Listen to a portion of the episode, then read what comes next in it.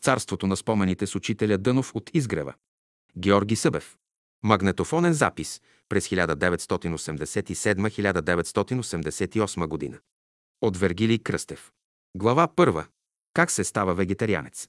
Вергилий Кръстев, разкажете ни за първите си години на духовно пробуждане. Георги Събев. Като бях малък, не бях чувал за никакво вегетарианство, обаче като гледах как майка ми и близките ми гонят кокошките, хващат ги, после ги колят, тече кръв, всичко това ме ужасяваше. Като гледах как на агнето му извиват главата и кръвта тече, също ме ужасяваше. Всичкото и нещо аз не можех да го приема, беше ужас за мене. И заради той реших да се противопоставя на това убиване, на това колене, обаче нали бях най-малък, никой не ми обръщаше внимание. Заради той реших така. Щом като не искам да се пролива кръв, значи аз не трябва да ставам причина за проливането на тази кръв, следователно аз не трябва да ям нищо заклано или убито. По този начин дойдох до идеята да напусна месото. И съм станал вегетарианец, без да зная, че съм станал вегетарианец, защото думата вегетарианство на село рядко се чуваше. Имаше тогава книги, имаше Вегетариански съюз, обаче аз по-късно научих тия работи. Аз станах вегетарианец на 27 юни 1919 година, на един Петров ден. Нашите седнаха да правят заговезни, а пък през деня още аз се противопоставях на майка си, която искаше да хване петела. Аз го гоня с една вършина из двора, да не може да го хване, а тя ми се скара. Защо, казва, ми пречиш, до вечера какво ще ядем? Викам, има какво да се яде. Но както и да е, аз я оставих, тя си хвана петела, закла го. Аз казах на майка си: майко, от днес вече аз месо няма да ям. А, ти и друг път си казвал, ама ще ядеш, щото то ще ти се услажда. Като заколя петлето, като ти опека дробчето, нали го изядаш? Изядам го. Е, значи пак ще ядеш. Казвам, няма да ям. Ще видиш. Ако искаш, аз до вечера на трапезата няма да седна. Сготви ми нещо вегетарианско, каквото направиш. И майка ми взема, че ми направи пражена отвара. Имахме биволица, дояхме тогава, имаше масло, имаше отвара и аз седнах отделно на трапезата. Никой не ме гони от трапезата, но аз се отделих. Виждах, че не ми е мястото на трапезата и седнах отстрани. И през деня още казах на майка си, когато приготвяше вечерята за заговезни. Казах, ако направиш баница с масло, ще ям. Ако я направиш със свинска мас, няма да ям баница. Вика, какво ще кажеш? 2-3 кори в една малка тавичка да ти направя баница, да направя на тебе, да направя и на другите. Като седнаха да се хранят, направиха молитва. Устроиха трапезата, както старите хора си обичат и си знаят реда, за да има благословие. Така благославят с жито и с жар на софрата. Обаче брат ми Христо, 3 години по-голям от мене, аз бях 12, а той е 15 годишен, току стана, грабна един копан, бутче от манджата, от тяхната манджа и идва да го тури в моята манджа. Аз се ужасих. Викам, Христо, какво искаш? Баща ми като го видя, и той му се скара. Христо, какво искаш? Защо Георги се превзема, защо не седне тука на масата? То не е твоя работа, никой не го е изгонил от масата. Ако иска да седне, щом той е решил да седне отделно, ти защо му се месиш? Ама защо се прави наважен? То е негова работа. Гледай си чинията. И така баща ми го респектира. На другия ден вече из цялото село се знаеше, а то беше голямо село, 2500 души. Из цялото село се знаеше, че аз съм станал вегетарианец, който ме срещаше от по-големите хора, както и тия от моята възраст. Питат, Георге, вярно ли е това нещо?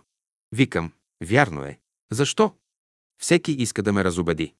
Обаче азот никого не се повлиях и след време, като видях, че не мога да им отговарям на въпросите, които ми задават, потърсих помощ от братовчет ми, Пеню Ганев, който беше станал 2 години преди мене вегетарианец, още като войник във войната на фронта.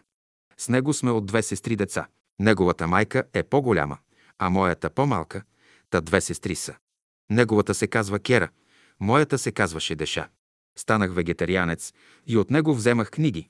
Трактат за вегетарианството от Христо Досев и много други книги по вегетарианството тогава прочетох и дето се казва, аз се въоръжих съзнание и вече който и да ме срещне, каквито и въпроси да ми задава, аз можех да му отговоря. И някои другари, някои по-възрастни казваха, то от много четене се е побъркало. Други ми казват какво се говори за мене.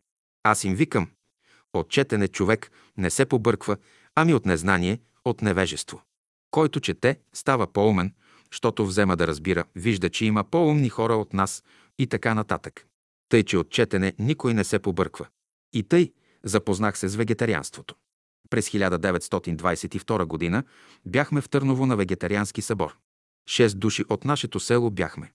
Пеню, аз и няколко други.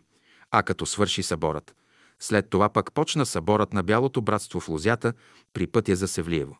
Ние знаехме за събора, а пак Пеню беше получил известие, телеграма. Не беше получил телеграма. Георги Радев, обущар от Ямбол, се познавал с него и той му казал, че ще има събор и го поканил на събора. А ние не можем да се разделим и отиваме всички заедно. Обаче там имат известен ред хората и когато попитахме, не ни пуснаха да влезем в лагера. Имаше постове на вратата, охрана имаше. И трябва да знаеш паролата, за да можеш да влезеш. И тогава те се посъветваха ръководителите. Понеже Георги Радев се застъпи за Пеню Ганев, като каза: аз го познавам, гарантирам за него. Нека той да остане. Обаче на другите приятели казаха да си отидат, други път да дойдат. И ние се върнахме и започнахме да четем. Същата година се образува школата от 1922 година. Аз бях вече ученик в Попово, тогава ние ученици, 6-7 души, образувахме окултен клас, окултна школа в Попово. Там живеехме заедно. Всички бяхме ученици. Пеню беше най-голям от нас, защото той беше ходил войник и се върна. И тогава им разрешиха, макар и да са възрастни, всички, за които военното положение стана причина да се спре гимназиалното образование, разрешиха им да продължат като редовни ученици. И Пеню беше редовен ученик, но беше по-едър и от някои от учителите. И понеже учениците му викаха бати Пеню, и учителите също му викаха на шегали, наистина ли бати Пеню? Бати Пеню да излезе на урок, бати Пеню така и така нататък. Тъй се знаеше за бати Пеню. Бати Пеню беше вегетарианец и ние бяхме вегетарианци. Бати Пеню изнесе в гимназията рефератна тема „Научни основания на вегетарианството“. Беше много посетен, станаха разисквания върху него. По-късно Станчо Камбуров изнесе друг реферат, пак във връзка с вегетарианството, здраве и хранене. Този Станчо Камбуров беше от нашето село, нямаше връзка с другите Камбурови, абсолютно. После, като закриха гимназията, те се разпръснаха. Аз останах най-голям в 6-ти клас, вече в края на реалната гимназия. Тогава аз бях председател на ученическото въздържателно дружество „Нов живот“. Аз изнесох един доклад, що е въздържание. Разискваше върху него, както и други въпроси сме разисквали, вечеринки сме уреждали и така нататък. Следващата година отидохме на събор, Пеню и аз бяхме поканени вече. Отидохме на събор, приеха ни. Аз бях един от най-малките.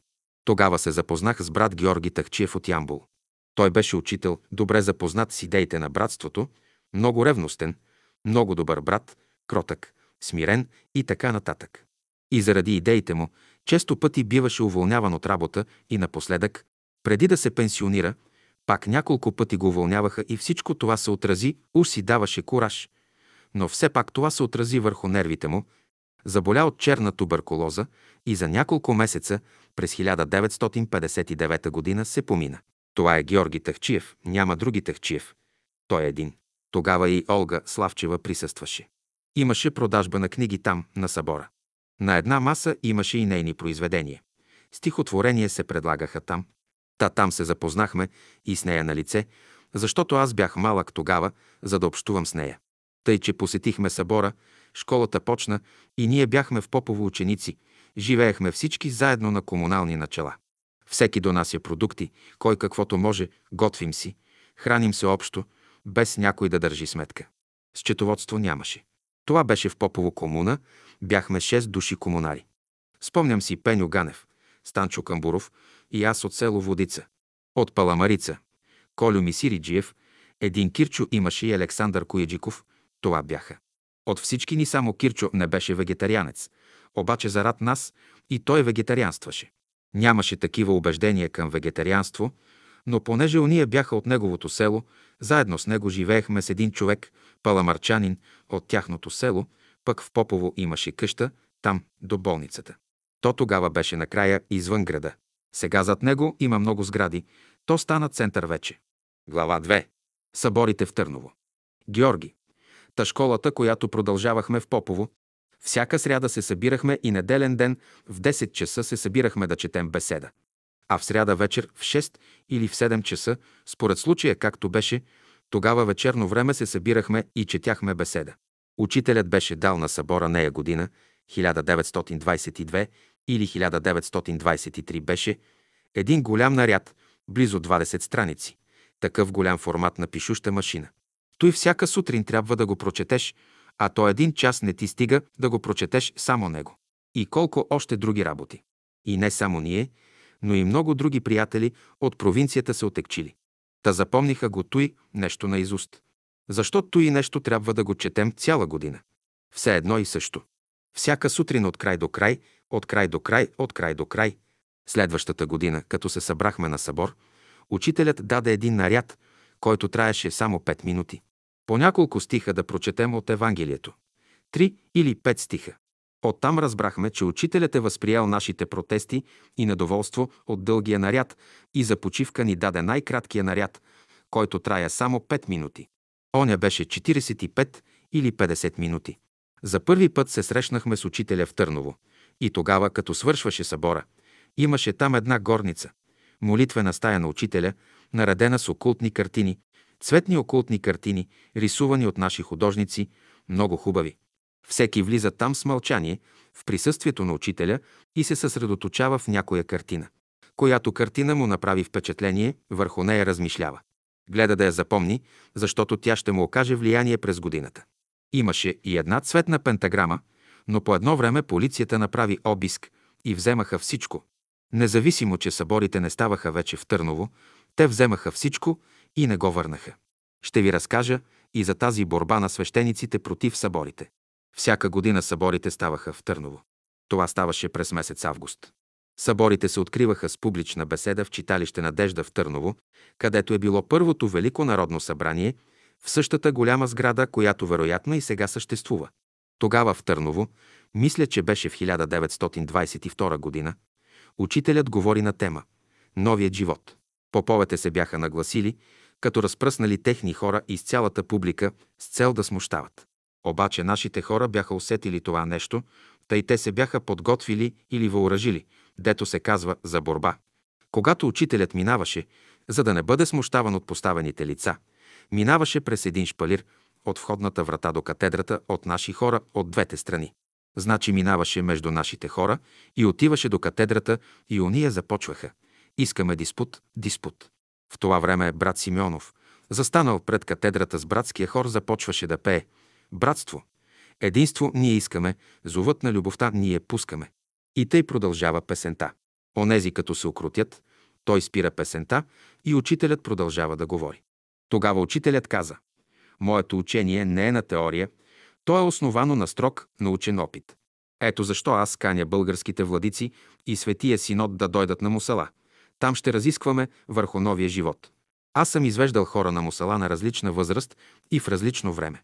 Когато е имало и дъжд, и сняг, и кал. Никой досега не се е разболявал, не сме имали и нещастен случай. Това показва, че тези хора са вече калени и дисциплинирани. Всички тия думи не могат да не окажат влияние». Та поповете не успяха да провалят сказката. Беседата свърши благополучно и се напечата, и сега всеки един може да я прочете. По едно време дойде в Търново войска, която ни огради с цел да разтурят събора. Обаче след това дойде друго нареждане от по-висша инстанция, че съборът е свободен. И тогава те се оттеглиха и ние си продължихме събора. Това вероятно беше в 1924 година. В Търново тогава бяха Иларионови. Тях помня, но другите не ги помня. Но там имаше 20-тина души и повече в Търново. Те се събирали в Търново и учителят, като идвал, отивал там, в Търново е отсядал. Вергилий, значи вие сте присъствали на първите събори. Имате ли някаква лична опитност или лична среща с учителя по това време? Георги. Имал съм, но по-късно. В 1925 година аз отидох в София, живеех в София. Глава 3. На изгрева. Георги Събев. От 1930 до 1941 година живях на изгрева. През това време съм имал срещи с учителя, когато съм имал някаква нужда. Аз съм може би от ония хора, които са имали най-малко срещи с учителя. Смятах, че сам трябва да разрешавам задачите си и няма какво да обременявам учителя с това, докато всеки ден пред вратата на учителя имаше цяла върволица. Опашка имаше да чакат за среща с учителя. Аз съм отивал само в такива случаи, които са били много важни за мене. Един случай имах, когато през 1936 година завърших свободния университет, отидох при учителя и му казах: «Учителю, по случай завършването на университета искам да дам една вечеря на братството тук. Може ли в събота вечер?» «Не», рекох, «отложете за неделя вечер, защото събота вечер съм заед». И така направихме вечерята в неделя вечерта. Беседата беше на обед, а вечерята вечерта. На вечерята бяха към 120 души. Искам да кажа тогава колко евтино струваше. 120 души с половин заплата, 600 лева, можах да ги нахраня. Имаше сирене, халва, чай, такива работи. Много хубаво прекарахме. Тогава такава беше традицията. Който има някакъв весел случай в живота си, по този начин изразяваше своето отношение към обществото, като събере всичките на вечеря или на обяд и така нататък. Така сме постъпвали.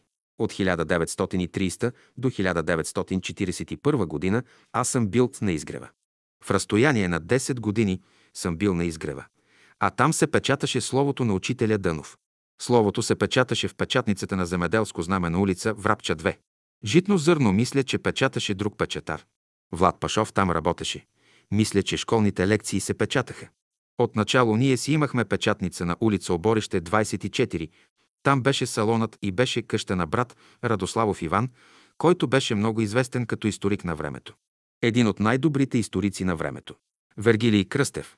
Как се построи салонът на улица Оборище 24? Георги. Аз отидох при заварено положение. Кой и как го построи, не зная. Наши приятели са го построили. Вергилий. Значи това е било къща на Иван Радославов. Георги. Дворът на Иван Радославов. Къщата си беше вътре и салонът беше до нея. В двора имаше барака и там беше печатницата. Знам Влад и Сава Калименов, отначало там са работили. Една сестра от Панагюрище, забравих и името. Виола ли беше, забравих, тя работеше в печатницата, а аз тогава бях в държавна печатница. Това беше малка печатница, няколко каси там и тези необходими съоръжения. Машини при избор на много букви, много малко бяха. Зато и отначало първите книги не са така добре технически издържани, защото нямаха условия приятелите. После така Влад беше самоук човек. По-нататък при братя Малджиеви в Русе са печатали. Не знам дали е бил наш човек или съмишленик, или пък като търговец просто е имал отношение към нашите хора. Но нашите хора го предпочитаха.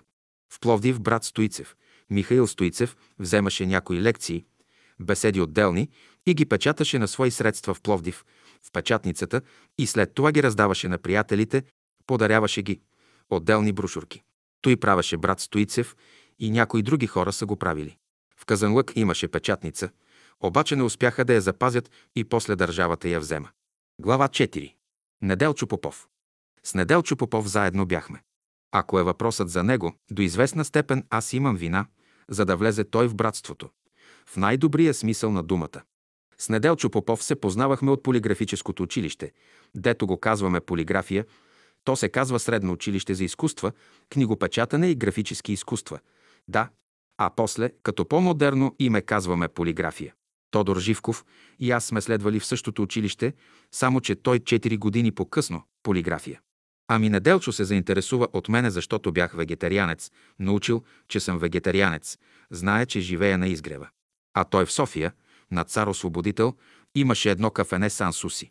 Той беше там като сервитьор, през свободното време извън училището отива там, сервира кафета, разни работи. Там спеше и не плащаше наем.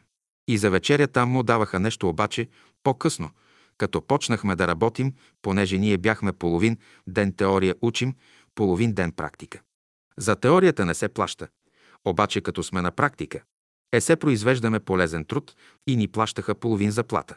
Вместо 1600 лева, 300 лева всеки един получаваше.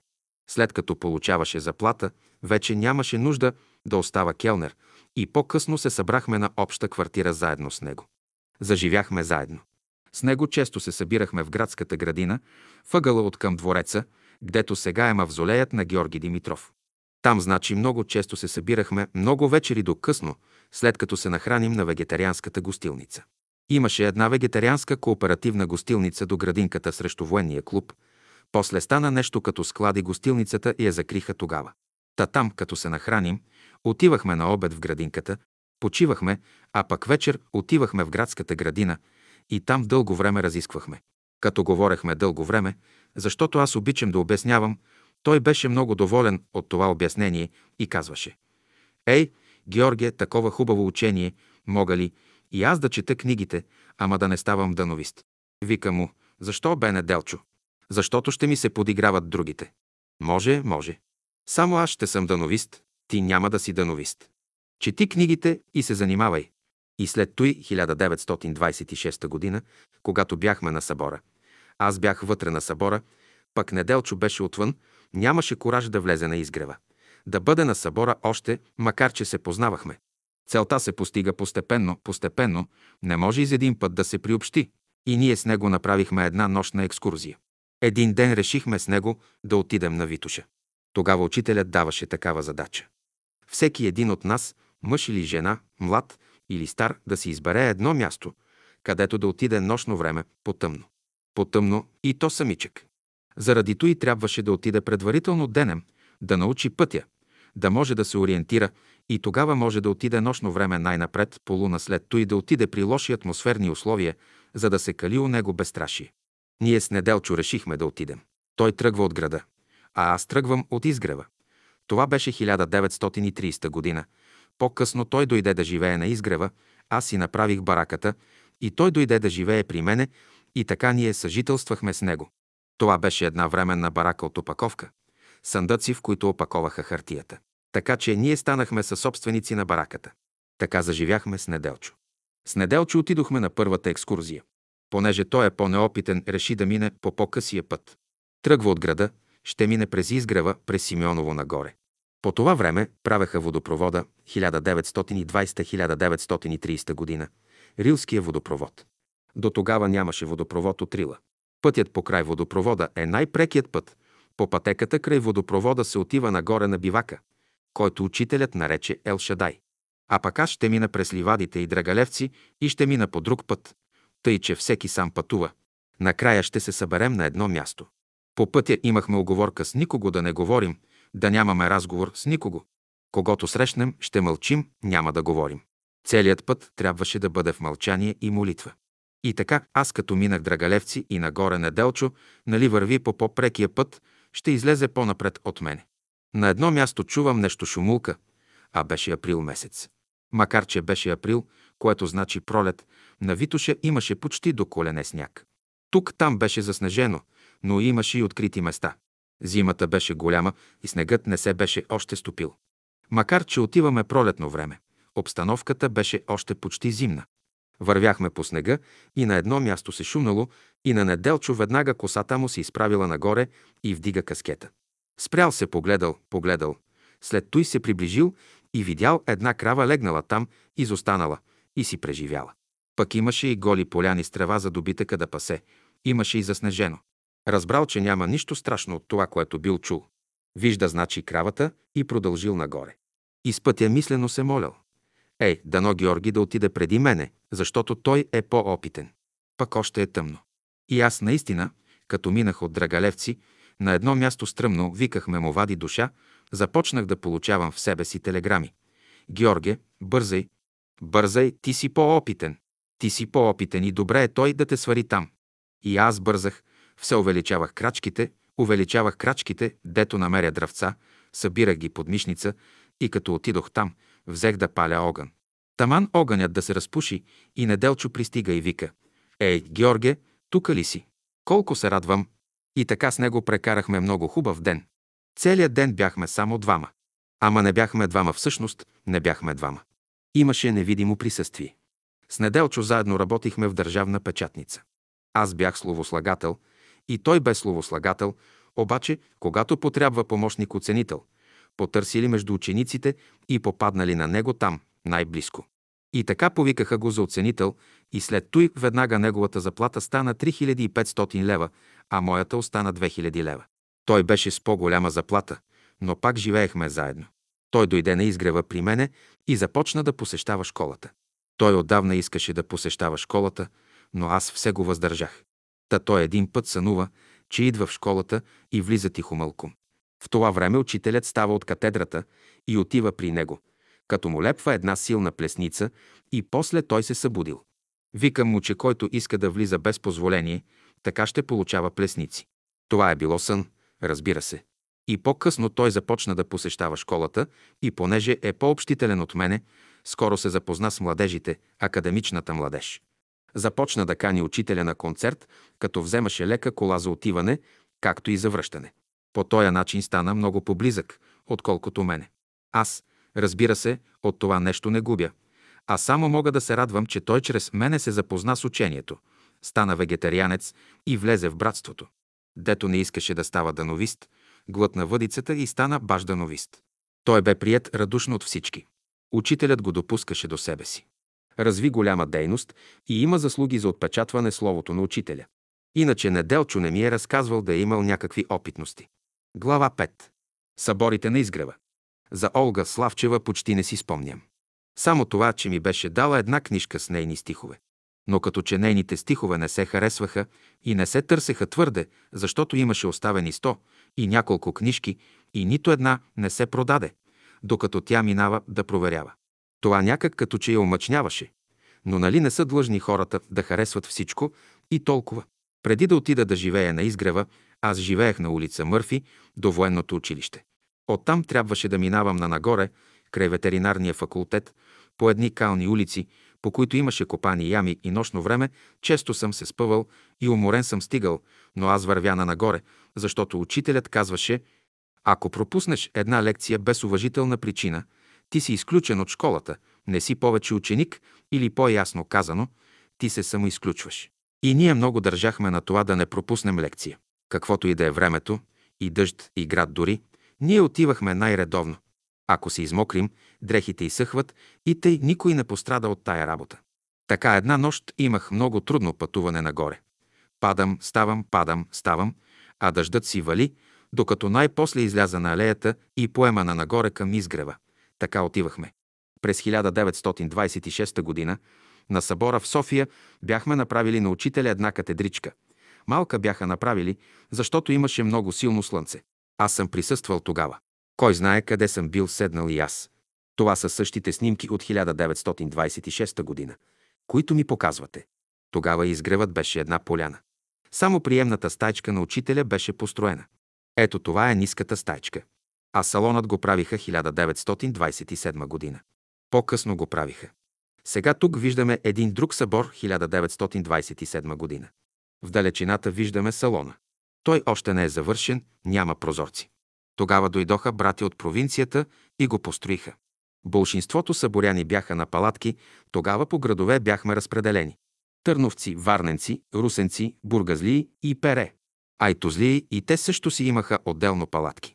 Ето и тук тая снимка е по същото време, защото още не са сложени прозорците на салона. Другите снимки са от събори от по-късни години, защото са пейки сложени. Ето, тук виждаме салона, приемната на учителя. На поляната имаше един навес, при който в лошо време се приютявахме. Друга снимка, ето салонът и пейките пред него, ето и трапезарията.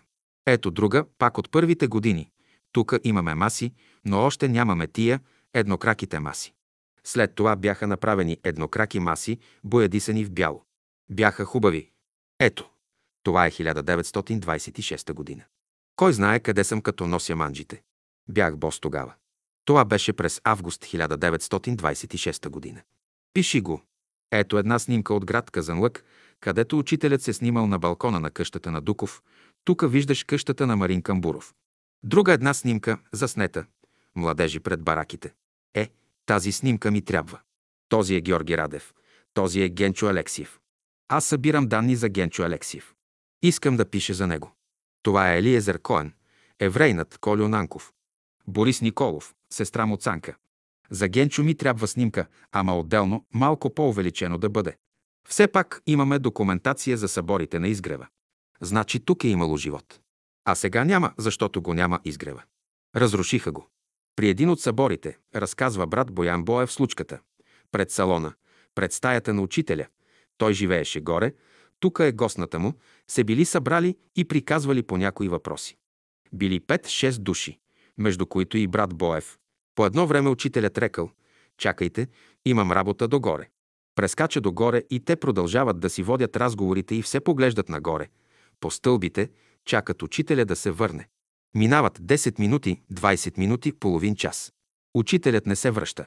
По едно време гледат, учителят идва от към боровете и тогава един друг се питат: «Абе, нали бяхме всички при стълбите, не го видяхме кога е минал край нас и е отишъл към боровете. А пак той им е създал случай да видят, че той може да се пренася. От тук излиза, а оттатък идва. Мисля, в томчето все, що е писано, казва: аз мога да разпръсквам своето тяло». Имаме много случаи, когато го викаха в полицията на времето и там е правил някои неща. Един път го арестували и поставили отвън въоръжен полицай да го пази на вратата. По едно време го потърсили, отворили вратата, гледат вътре. Няма го. И след туй нещо му се закамвалили, нещо такова. След малко гледат, учителят пак вътре. Викат: нали го нямаше?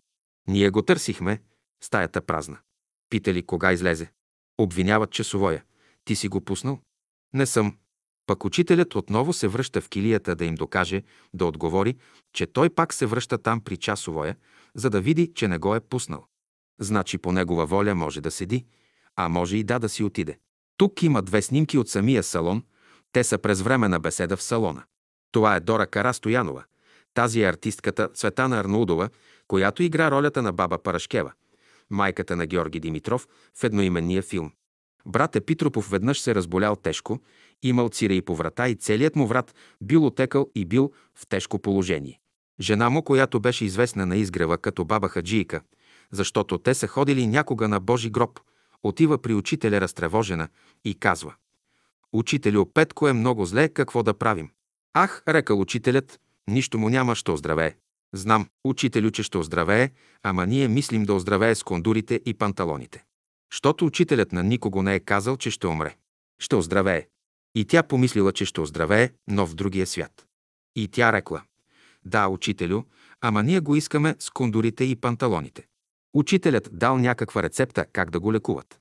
След няколко деня пробиват циреите, много нечистоти изтекли, и бай Петко с кундурите и панталоните се разхождал из изгрева, за радост на баба Хаджийка. Баба Хаджийка беше една от добрите готвачки на изгрева. Беше постоянно в стола. Тя, сестра Милева, сестра Вълчанова и други някои възрастни сестри бяха почти постоянно там и ръководеха работата в стола. Един път по Великден решили дежурните сестри да направят някаква манджа, ама като за Великден. По-хубава манджа да бъде за учителя. И тогава занесли му някаква манджа, а пък когато дошло време да се вдига трапезата, виждат, че учителят нищо не е вкуснал от манджата. Казали му: «Учителю, вие сигурно не харесахте манджата, не сте яли нищо». «Не», рекал той, «манджата е хубава, ама аз днес бях на обед при бедните». Той ял само хляб и лук. Било Великден. Другите ядат баници, яйца, козунаци. Той вземал една глава лук, чукнал я и ял само хляб и лук. «Аз», рекал, «днес бях на обед с бедните». Това нещо така е записано в записките. На обед при бедните. Глава 6. Как се развързва кармичния възел? Георги Събев. Аз съм разговарял с много възрастни приятели. Брат Боян Боев, Тодор Стоименов, Петко Епитропов, Жечо Панайотов, Никола Антов. Последните са от по-младите. На някои съм забравил имената. Имаше един брат Чолопанов, когото можем да видим по снимките. Той имаше много силен глас, като ерихонска тръба. Когато говори, се чува на 2 километра. Такава е думата, разбира се. Искам да кажа, че имаше силен глас. Учителят беше дал една задача. Да отидем на Витоша, да вземем вода оттам и след това да се връщаме по един. Но тръгваме в 12 часа вечерта. На всеки 5 минути тръгва по един човек от салона на изгрева. А там в салона има комисия, която ги пуска точно по часовника на всеки 5 минути. Казват: тръгвай. Всички тръгват, значи, на дистанция и никой не говори. Няма да се събират да говорят. На връщане може да си говорят по един-двама, обаче на отиване никой с никого да не говори. Така беше дадена задачата. На един брат, който чакал от 12 часа през нощта, чак на другия ден към обяд му идва реда. Забравил съм му името. Той живееше на изгрева и бяхме съседи с него, Та той падна там на Витоша, станало му лошо и там умря. Той беше пълен човек. Както паднал, там си издъхнал. После го пренесоха и го погребаха. Задачата беше да идем до Ел Шадай бивака. Туристите наричат мястото Желязната скала. Там има една чешмичка, която сме си направили още 1929-1930 година. На това място отивахме, там правехме паневритмия. Бяхме направили една стена от камъни, за да изолираме западния вятър. Обаче по-късно други хора я развалиха. Всичко разпиляха и дори сега забраниха там да отиваме и така нататък. Вергилий Кръстев, как ви хрумна идеята да събирате тия спомени, тези опитности? Георги, ами брат Тъхчиев преди години, като идваше в Бургас понякога през ваканцията, все ще ни разкаже някоя опитност, той пък ги научаваше от брат Боев. Някъде се е случило така и така. Той ни разказваше тия работи и аз си рекох, ами защо не ги записвам и аз тия работи? И аз мога да ги записвам. И така тръгнах да записвам това, което той разказва, и след това правех обиколки, разказвах и по този начин подсещах и другите, та и те ми разказват лични спомени и така съм записал доста работи. А това ще да е от 1930 година насам. От 1930 до 1987 година. Над 50 години малко по малко събирах. Вергилий, голям труд. Георги, имам нещо и от Минчо Сотиров. Нещо като отчет ли беше? А за брат Пеню Киров, който беше първият ръководител в Бургас. Още 1901-1902 година. Той е от първите ученици на учителя. За него съм чувал проявления, как той се е подвизавал. Такова нещо имам запазено, което е записано от брат Минчо Сотиров. Той пък е съвременник на Пеню Киров. От Минчо Сотиров няма друго. Той, освен да запише чужди работи, той свои работи няма. Много от приятелите сме като грамофонни плочи. Повече повтаряме другите работи. Свои работи рядко имаме. Брат Боев, например, имаше много опитности. Брат Куртев имаше много опитности и така нататък. Обаче повечето от братята се задоволяваме с това, да кажем, еди кой си това е направил и така нататък. Вергилий. А това, което той е записал за Пеню Киров, какво представлява? Георги. Ами една тетрадка от 30-40 листа, голям формат. Такова нещо, написано на пишуща машина. Някой ми го е подарил и аз го запазих. Един ден, когато потрябва, ще го дам на някого, но сега само го пазя. Минчо Сотиров е имал кореспонденция от учителя. И аз имам няколко писма от учителя. Но с някой, с които е кореспондирал, не с Минчо Сотиров. Имам оригинали, самото писмо. Аз съм ги запазил и може някой път да се преснемат, когато дойде време. Брат Боев е бил гимназиален учител и заради идеите си, понеже той в доброто си желание да разяснява на хората, става популярен и интересен. Започва да изнася сказки и пере, и за тия работи са го преследвали и са го уволнявали. Напоследък той е уволнен, не знае по какъв член за учителите, и като уволнен след туй. Той вече се отказва да прави постъпки, да учителствува, за да се пенсионира. Става стенограф при учителя. Имаше 4 стенографи и той беше станал 5-я, допълнителен.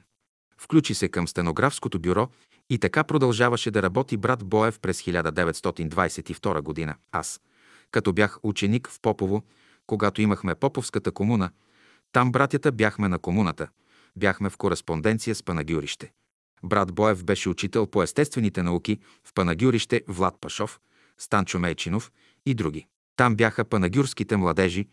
Те бяха тогава в горните класове и освен в гимназията неофициално имаха младежка окултна група. Брат Боев работи с тях. Освен с тях, имаше и публично в читалището сказки за гражданите, за възрастните хора. И беше много пожертвователен, той ми го е разказвал брат Влад Пашов, негов ученик. Имало един ученик, беден, в горните класове, много беден, и брат Боев си дарявал половината заплата на него за издръжка. А интересното е той, че в неговите публични сказки той е бил най-оживеният опонент, но брат Боев не се е отказвал да му дава издръжка, поради това, че той му е опонент, напротив, използвал го много, за да може да разбие становищата на противниците, използвал него за това. Той му задавал въпроси. Аз не съм съгласен, господин Боев, така, и той отговаря по този въпрос така, по този въпрос така. По този начин е използвал опонента. Това нещо не всеки би го направил, да си дава половината заплата. И тъкмо този ученик бил най-упорит в отричането на неговите знания, неговите доводи. А пак той не престанал да му дава половината си заплата въпреки всичко. Необикновено е Кали. Брат Васил Долъпчиев от Айтос, като чел една беседа или някой от беседите, намери на едно място, където учителят казвал: така, сега ще ви дам текста на една песен, а вие да й напишете мелодията. Текстът бил следният: в зорите на моя живот аз се рано пробудих и слънцето аз посрещнах. То ми донесе радостната вест, че Господ ме люби. Това е мелодията, която братът е измислил. Учителят е дал само текста, а пък той измислил мелодията. Казва: щом учителят казва, че ние можем да измислим мелодията. И той цяла нощ мислил и по едно време, към един че през нощта му дошла тази мелодия. А пък той бил църковен певец. Има малко нещо църковно в тая песен, мъничко по характер, малко. Изпял я, но като не може да я нотира. И до сутринта я пял, 1000 пъти я пял, дето се казва, само за да я запомни. Сутринта вече я знаел. И повтаря, и спява песента без грешки. Един случай с брат Боев е интересен. Той страдаше цял живот от някаква болест, някаква живеница, нещо на десния си крак и ходеше с патерици. В тежко положение беше. Някой му казал ли, или той пожелал, не съм сигурен много защо учителят не го е излекувал. Някои казват, че учителят искал да го излекува, да му отложи болката за понататик, да се облегчи, пак той не се съгласил, останал да си носи болката, за да си ликвидира кармата. Казват, че болестта била наследствена. Той има нещо по бащина линия от арменския му род и заради той имал някаква родова карма и по този начин той я изплаща. Той изплаща на целия род кармата и за той, като беше при учителя, беше доста облегчен, ходеше с един бастун. Преди това ходеше с 2 патерици, после ходеше само с 1 бастун. По-късно, след учителя, вече остана почти на легло, още по-тежко му стана положението, след като учителят си замина. Обаче той беше един вид заместник на учителя. Той беше връзката на приятелите с учителя. Който потърсеше някаква помощ от духовния свят, то го насочваха към него. Веднъж на една сестра се явил в образ. Учителят ѝ казал: идете еди къде си на изгрева, там ще намерите моя заместник. И като отишла, запитала кой е заместник на учителя, те я завели при брат Боев. Вергилий, на мен са ми разказвали друг вариант за брат Боев. Учителят го питал: сега ли искаш да платиш или после? Той казал: сега. Георги, може и за него да е, пък има подобни случаи, които си приличат. Докато има такива случаи, които си приличат. Например, един случай има в Ямбол с една сестра, Стела се казвала. Тя боледувала дълго време от много тежка болест. На всеки няколко часа, като че се късат червата й, такива остри болки изпитвала. Преминавало малко време и отново изпитвала същите болки. Учителят, като минавал през Ямбол, се видял с нея и казал: сестра, вие имате много тежка карма. Ако искате, може да отложим половината от нея за по-късно време, да я плащаш друг път. Не е отговорила сестрата: сега искам да си платя всичко. Още 7 години живяла така и след това си заминала. А на една друга сестра и се дало да разбере защо тази сестра страда така. Отговорили й, че въпросната сестра е била великият инквизитор през време на инквизицията, които са гонили и измъчвали християните, до смърт ги измъчвал и зато и всички болки, които е причинявала на другите, сега минават през нея. Цели 14 години е лежала болна на легло, така че законът ги хваща. Знаете, че брат Боев боледуваше от някаква неизлечима болест, която е минал по кармически път, и той пожелал да си ликвидира цялата карма, стария дълг да го ликвидира, и зато и не е искал учителят да му прекрати страданията, за да не оставя и друг път да се явяват отново. След като учителят си замина, брат Боев остана на легло и един път брат Димитър Звездински, който беше медицински фелдшер, отива да му превърже раните. Раните му постоянно текат и трябва да се пречистват. Таман му превързал раните, идва сестра от Айтос и му казва: брат Боев, дай ми онас тетрадка. Той отговорил: добре, но сега съм заед, ела в 5 часа, да мога да я потърся до тогава. И тя, като излязла, те направили превръзка. Навили бинтовете и докато правят това, тетрадката, която трябвало да търсят, изведнъж като по чудо се намерила, като че паднала отгоре от някъде. А нямало откъде да падне, нито чекмедже, в което да е била сложена. Просто от невиделица паднала в ръцете им. И брат Боев рекъл, брат Звездински, брат Митко, елевация, брат елевация. Той я търсил навсякъде, но нали не може да се навежда, да я търси в стенограмите, намерил я тази тетрадка. И като дошла вечерта сестрата, брат Боев и дал въпросната тетрадка. Значи получил е невидима помощ, пренесли я по въздуха, което значи елевация. Защото да падне от някаква полица с книги е за разбиране, но няма такава полица, отгоре е таванът на стаята. Все едно от този таван да падне някаква книга. Майка ми, Деша Пенчева Арабаджийска, 1869-1942 година. След като си замина в другия свят, я сънувам, а тя се помина в 1942 година. Баща ми Съби Ганев Генев, 1861-1949 година. Си замина 1949 година. А това е било след 1949 година. Сънувам я, че разговарям с нея, както с вас разговарям. И казвам: майко, как си там в другия свят? Добре съм, синко, отговори тя. Е, добре, ама какво правиш? Ами с една стомна поливам едни цветя. Ами сама ли си? Не съм сама, има много други жени. 50-60 жени сме, занимаваме се с цветя. Поливаме ги, градинки поливаме. А пък на Донка, твоята жена, майка ѝ, тя ни е ръководителка на нас. И тогава питам я аз: ами с баща ми виждаш ли се? Виждам се много рядко. Викам: защо? Ами защото той е по-горе, синко. Той е по-горе от мене. Когато той иска, може да слезе при мене, ама аз не мога да се кача при него. Значи по-горе не могат да се качват тия, които са на по-ниско стъпало. Значи по-горе нямат достъп. Значи баща ми има някакви скрити добродетели, които тя не е знаела, и заради тях той се намира на по-високо стъпало. Майко, ами доволна ли си? Продължавам да я питам и да разговарям с нея. Доволна съм, много съм доволна, синко. Ти знаеш, че аз бях църковна, аз бях вярваща. Ходех на църква, после сряда, петък, велики пости, богородични пости, петрови пости, еди какво си, всякакви пости съм постила, ама в събота си заколвах пиленце. А пък твоето е било по-хубаво, синко, ама аз не го знаех. То е било по-хубаво, ти си познавал учителя. Той казва да не колим, да не убиваме, ама аз той нещо не го знаех. Ама само дето не съм ти пречила, благодаря на небето, че ме даде член на това хубаво място, само дето не съм ти пречила. Значи е много важно да не ти пречат. Да, щото не ми е пречила. Трябва да кажа, че моите родители бяха свободолюбиви хора. Те ме оставяха свободен, както си разбирам, така да си живея. За себе си баща ми се утешава така. Той, като порасне, ще му стигне акъла и ако иска, ще яде. Ако не иска, няма да яде. Майка ми обаче си изживяваше една тревога. То казва: е добре, синко, като караш край нас, ама ще пораснеш, ще идеш войник, там ядат месо, какво ще правиш? Ще дойде време да се жениш, да ще вземеш такова момиче. Викам: майко, ако намеря такова момиче, ще се оженя, ако не намеря пък, няма да се оженя. И тъй стана. В 1929 година, когато се връщахме от Мусала, се събрах с едно такова момиче, дъщерята на брат Георги Куртев. В рейса се запознахме, след той 7 години кореспондирахме и след той се оженихме. Това е Донка, средната. Не е най-малката, нито от най-големите. Най-голямата е Тодорка, Дора, после Цветанка, която се поминала по-рано, Вълчо, Донка, и след той двете близначета Верка и Натка, и след той Любка.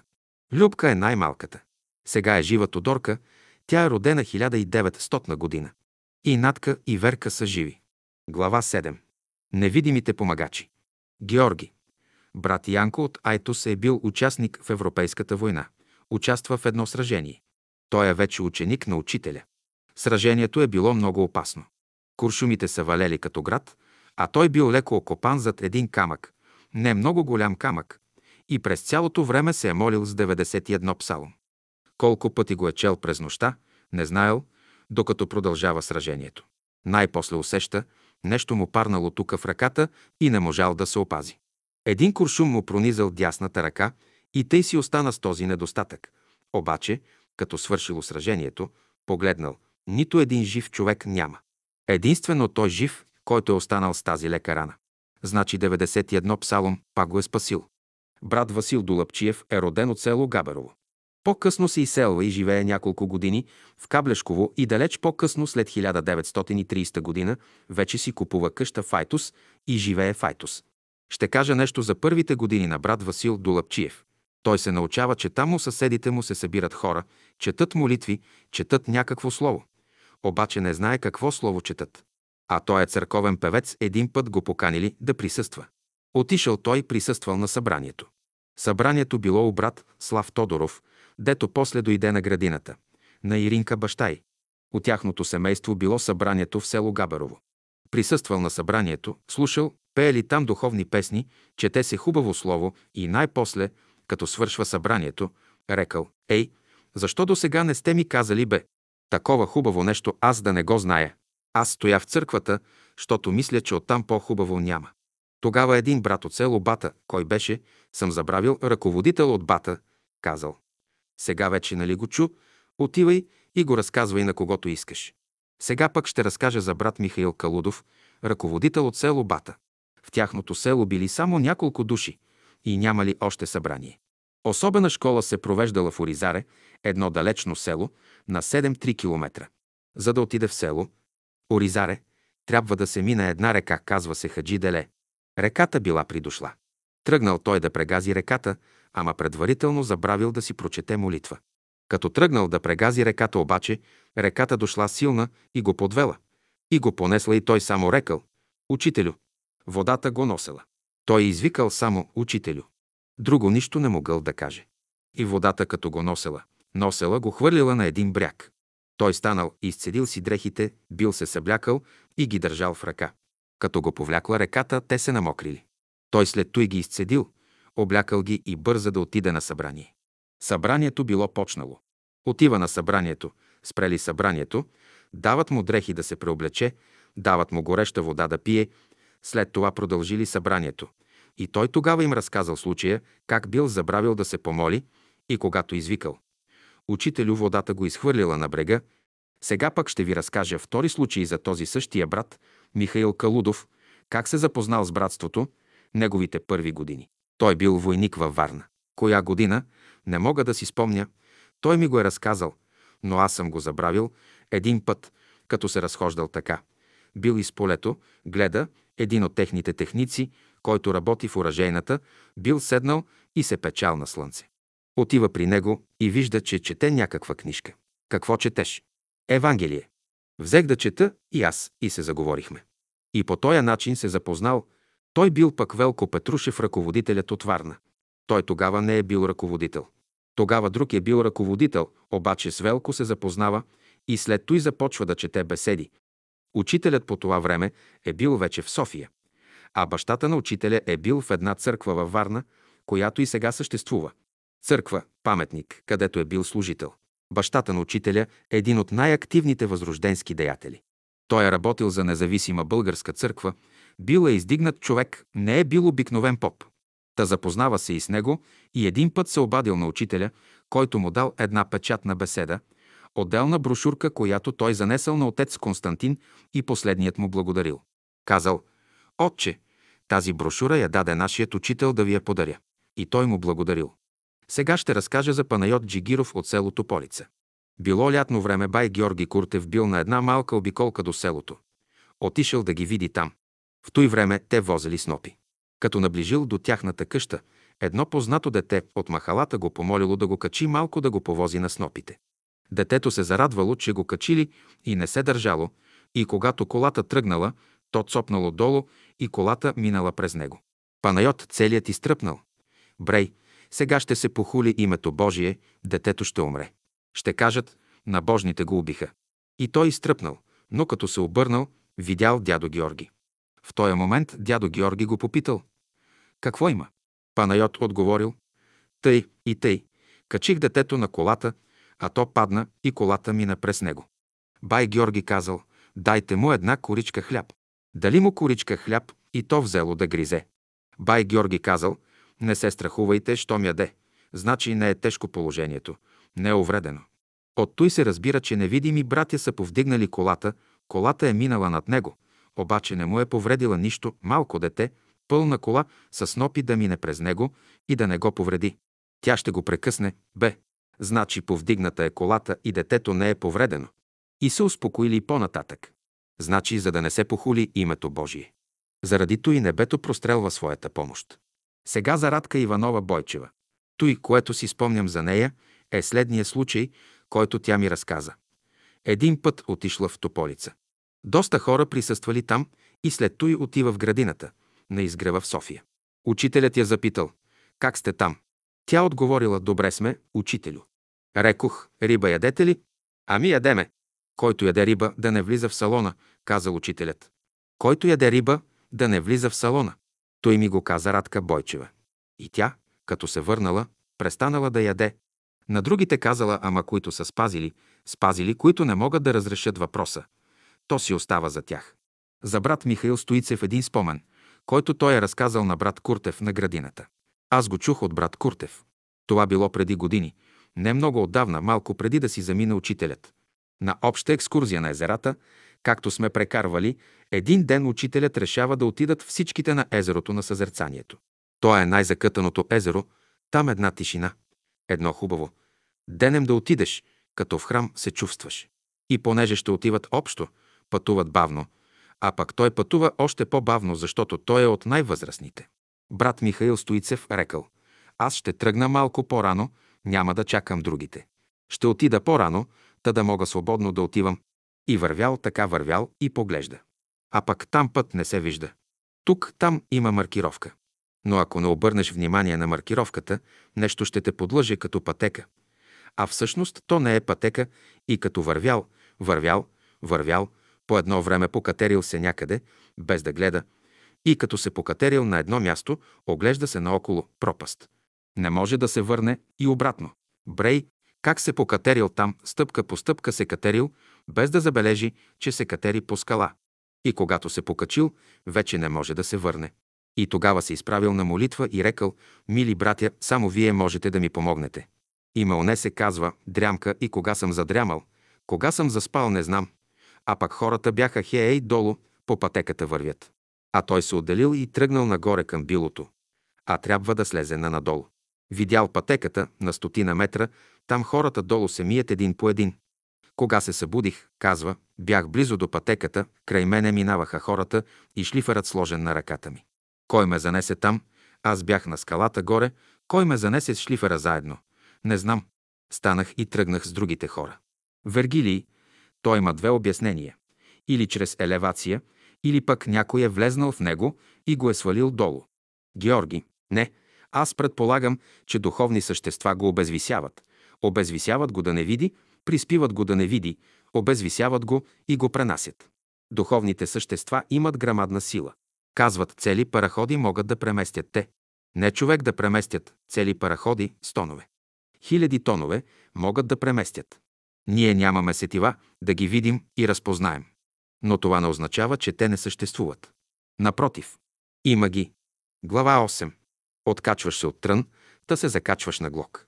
Койна Тенева Терфелийска от село Лясково, което сега е вече квартал на град Айтос, искала да отиде на събор в Айтос за Петровден. Тя била наскоро омъжена.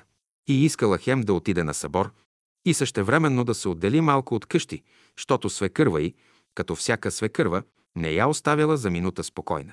Ха-булка, той направи ха-булка, оно и направи и не я оставяла крак да подгъне.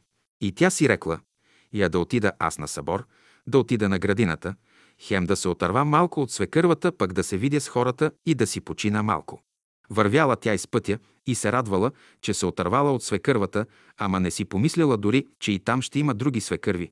Като отишла на долния край на градината на чешмата, измила си лицето, краката, била пътувала боса. Нали идва от път, освежила се и рекла: „Господи, благодаря ти, че се отървах от свекървата.“ Като отишла в трапезарията, още като я видели, още отдалече сестра Александра Нейчева от Нейчевия чифлик, край Карнобат. Сега се казва с някакво ново име. Та сестра Нейчева я вижда и рекла: „Хайде, Койне, вземай котлите, донеси вода, че казанът трябва да заври.“ И тя казва си на ума: „Още не съм си оставила чантата, търся къде да я закача, грабнах кобилицата и отидох за вода. Отивам, връщам се, занасям водата. Не съм оставила още кобилицата“, обажда се друга сестра: „Хайде, Койне, че огънят изгасва, иди донеси дърва.“ Та едва оставила котлите и трябвало и дърва да донесе. И като тръгнала за дърва да донесе, си рекла: Господи, аз ли криво се помолих или ти криво ме разбра? Аз се зарадвах, че се отървах от една свекърва, а пък тука налетях на две други свекърви, още по-ербъб. Тогава дядо Георгия видял, обърнал се към сестрите и казал: кой нито е слаба и болнава, оставете я, намерете си други помощници. Извикал я при себе си да разговаря с нея. Една нощ един от добрите братя, ревностен, предан на делото човек, сънува сън, че се намира в невидимия свят на една хубава поляна. Всички хора там играят паневритмия. Много хора в красиви облекла играят паневритмия. Накрая, след паневритмията, всички се поздравяват, ръкуват се и си пожелават така: който поздравява, казва: няма любов като Божията любов, а който отговаря, казва: само Божията любов е любов, и тогава се ръкуват. И така всеки един ще поздрави целия кръг и по този начин става една голяма верига. Той нещо го видял в невидимия свят и след той ние го въведохме в айтос на градината, на братския събор, и така се поздравяваме сега. Като свършим целия наряд и паневритмията, тогава се поздравяваме, като започваме от ръководителя. Който го поздрави, нарежда се до него, който го поздрави, нарежда се до втория, после до третия и така нататък се обикаля целия кръг, така 100, 200, 500 души така минават и се поздравяват. Значи това е снемано отгоре. Сега ще разкажа за брат Кольо Колев. Тъпана, брат Кольо. След 9 септември 1944 година, нали се национализираха всичките имоти, а той има само една единствена градина към парка в Айтос. Има градина и от нея се прехранва. Много му е жал за градината. Отнемат му я. Няма нищо друго, никакви доходи няма. Не е капиталист, не е нищо. Казва си: но щом като трябва, хората дадоха банки, хората дадоха хотели, сгради, къщи, фабрики, имоти, чифлици, аз нищо не съм дал. Имам една градина и аз ще я дам да участвам в изграждането на новия живот. Дава я, ама му е мъчно. Един ден брат Коле отива на градината, пристъпва при всяко дърво, прегръща го и го целува. Казва: прегръщах всяко дърво, целувах го, прегръщах го, целувах го, всяко едно и се прощавах с тях, защото ги е сял от малки фиданчици да станат големи дървета. И най-после казах: довиждане, довиждане, и не се върнах вече. Казах на жена си. Мислех, че тя ще съжалява, пък тя каза: какво ще съжаляваш? Каза: добър е Господ, ще измислим нещо да живеем. Ти ще сееш метли и ще ги връзваш, аз ще развъждам кокошки и ще продавам яйца и ще живеем. Двама души сме, какво ще се кахариш? И започнахме да живеем така. Аз сеех метли, връзвам ги и ги продавам по лев и половина метлата, изкарвам нещо, и тя също. Обаче всичко го събираме по-братски. Събираме го на едно и го делим по-братски. Имаме две кратунки, те ни служат за каса. Моята кратунка и нейната кратунка. Каквото припечелим, тя от яйца и пилета, аз от метлите, разделяме го. Дойде лятно време, викам: бабо, аз ще отивам на рила сега. Я да видим какво ще каже моята каса. Разтварям касата, гледам броя, кай не стигат. Бабо, какво ще правим, не стигат? Вземи от моята каса колкото ти трябват, вика. После пак ще спечелим. Тъй цяла година ги деляхме поравно, като дойде време за рила, само аз отивам, защото тя не може да ходи и все от нейната каса взимам и си живейме, казва, и се разбираме.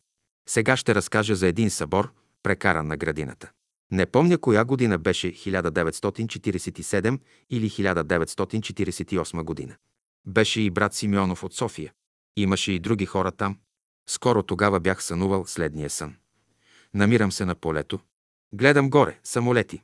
Самолети, ама на тях има ремаркета, както на камионите, и уж съм на ниско, а пък виждам, че са пълни с чували и с жито пълни. Ама жито, едро като дренки. И отгоре хората вземат, хвърлят, а долу житото е прибрано. Има стърнище. Хората вземат отгоре и хвърлят, и сипват така. Сипват така хубаво, едро жито хубаво, най-хубаво, и аз рекох: чакай да си взема от това жито. И с пепелта наедно нагребах от това жито и си напълних джобовете и се събудих. Може да има нечисто в него, ама житото е хубаво. Може да има и пръст в него. Житото, това е словото, готовото слово на учителя. Сестра Атанаска Иванова била на легло. Сетила се за градината и рекла: Ей сега на градината са се събрали хора. Наши хора има там.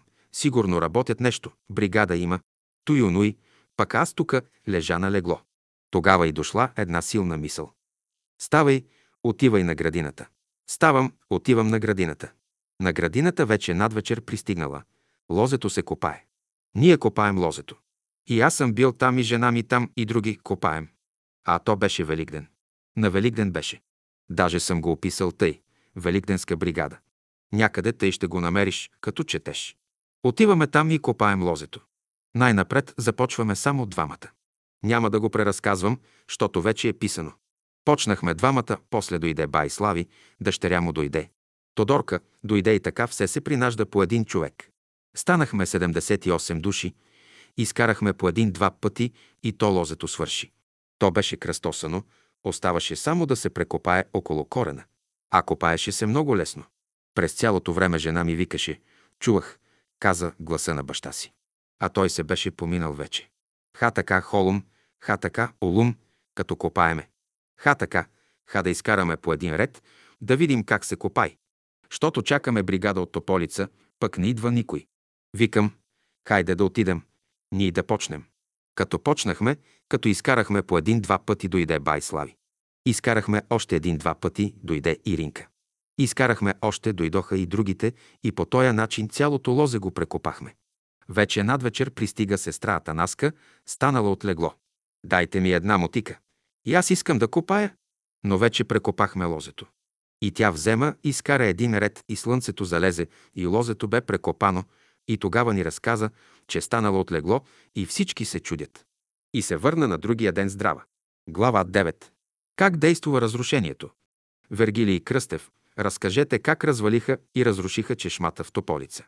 Георги Събев. А някой дух се явил от името на учителя и казал, както всеки сменя дрехите си, тъй и чешмата трябва да се смени. Да се събори чешмата на Тополица и да се направи наново. Това го казала ясновидката Стойка. А другите нямат ли ум? Това лошо ли е? Беше медиумична, защото от името на учителя се говори. Учителят казал, тъй казал учителят. От името на учителя се тръгна и развалиха я. И направиха я. И като дойде време да свалят скелето, оставиха място за фигурите, знаците на зодиаците да се направят изново. Но после духът Остойка каза. Нищо няма да слагате, никакви знаци, никакви символи, нищо няма да слагате. Стана обикновена чешма. Отиди и я виж. А какви снимки има на чешмата от онова време, 1928 година? Вергилий, значи развалихте чешмата. И накрая тя разбрали, че е била подведена. Георги, не можа да разбере. Казвали, че от другия свят уж е разбрала, че е била лъгана и рекла. Всичко, което съм писала и което съм диктувала, да го изгорят. Обаче има живи нейни хора, които са под нейно влияние и още вярват, че учителят я е ръководил нея. А той, учителят, по съвсем друг начин ръководи нещата. Учителят гради, а те развалят. Вергилий, има изказване на учителя, че Бог не се изявява чрез нечисти проводници. Бог се проявява чрез чисти канали. А Стойка беше обикновен човек и лош медиум. Георги, ето, тука е чешмата, нали, тука перат, мият. То прането тука отстрани се слага. Има сега запазени хубави снимки на чешмата. Но нея бъдещите поколения ще я възстановят. Не за спомен, а за доказателство. Мисли за обходата или нашето отношение към околните. По учителя. Кратки опътвания. Пазете свободата на душата си като нещо свято. Ето защо не налагайте мнението си. Ако те питат нещо, кажи. Ако ли не, мълчи. Не коригирайте никого, ако той не иска съвет от тебе. Ти не си отговорен за чуждите погрешки или слабости. Ето защо оставете хората свободни да постъпват тъй, както те разбират. Ти оправи своя живот, като го изчистиш от всичко отрицателно. За света не се грижи, остави го в ръцете на онзи, който го е създал. Той ще го оправи. Много мислете, малко говорете и малко се тревожете. Това всичко е от учителя. Ето още интересни мисли от учителя. Не се занимавайте с острите ръбове на хората. Запазете свещена дистанция помежду си, за да не си създавате взаимно спънки. Никаква критика. Не се свързвайте с отрицателните прояви, отмини ги. Злото прави човека уязвим. Ограждайте се, уважавайте се и си давайте свобода. Взаимна почит и уважение. Не търсете лесния път. Тоест не бягайте от мъчнотиите, защото те са необходими, полезни за развиване на полезни качества у вас. Той съм го добавил аз. Ставайте и изправяйте погрешките си без отлагане. Вслушвайте се във вътрешния глас, тогава по-малко ще грешите. Бъдете деликатни, внимателни и вежливи помежду си, като пазите свободата на ближния. И слушвайте се търпеливо. Никого не подпушвайте, вземете последно място на трапезата, а на работа бъдете на първо място. Бъдете първи на мястото, където трябва да се прави добро, да се помага. Дели хляба с гладния. Даваш ли, ще ти се даде. Такъв е божественият закон. На никого не припомня и миналите грешки, а пък своите изправяйте. Докато търсите първо място, вие не може да разберете любовта. За да я разберете, е потребно смирение. Не се сравнявайте с никого. Любовта не обича сравненията. То е казано на 20 юни 1944 година на Витоша. Помагайте си, помагайте на нещастните, но не се свързвайте с тях. Ето един въпрос, по който трябва да се мисли много. Пазете се от пресищане. Всеки ден увеличавайте приятелите си. Те ще ви повдигнат. Отвръщайте на злото с добро, така ти обезвреждаш злото. Глава 10. Невидимата сила. В първите години, било много отдавна, учителят идва в Бургас. Там били Пеню Киров, доктор Миркович и Тодор Стоименов. Вникнати в разговор в някаква духовна работа, поизморили се, пък станало към 9-10 часа, огладнели. Брат Пеню Киров си хванал така с ръце жилетката през рамената и рекал: „Хей, какви сме големи юнаци, да има сега една баница!“ Казал така с усмивка и с желание да хапне баница. Учителят само го погледнал, усмихнал се и нищо не казал. Продължили разговора. След малко, като излезли вънка на пруста, една гореща голяма баница, четвъртита, чакала вънка, парала. Когато свършили разговора, излезли вънка на пруста и видели баницата там и се чудели кой я донесъл. Както и да е, изяли баницата. Тогава учителят казал: „Е, сега брат Тодорчо, като най-млад, да отида да плати баницата.“ Отишъл при баничаря. Баничарят рекал: „Абе, 4 баници извадих“, казва. „Пък едната тава къде изчезна и се загуби. Никакъв човек нямаше край мене. Ама щом я плащаш, няма да се интересувам по-нататък.“ Прибрал парите и брат Тодорчо се върнал. Сега ще разкажа нещо за брат Пантелей Карапетров. Той е дърводелец. Един ден минавал край салона, учителят го видял отгоре от стаята си, повикал го и му казал: „Тука има да се поправя вратичката на едно шкафче, да дойдеш да я поправиш.“ И братът отишъл и работил там. Учителят излязал, той си работил. Когато дошло време да слага пантите за вратичката, най-накрая с длетото някак си трябвало да направи жлеб и си наранил ръката. Веднага шурнала кръв.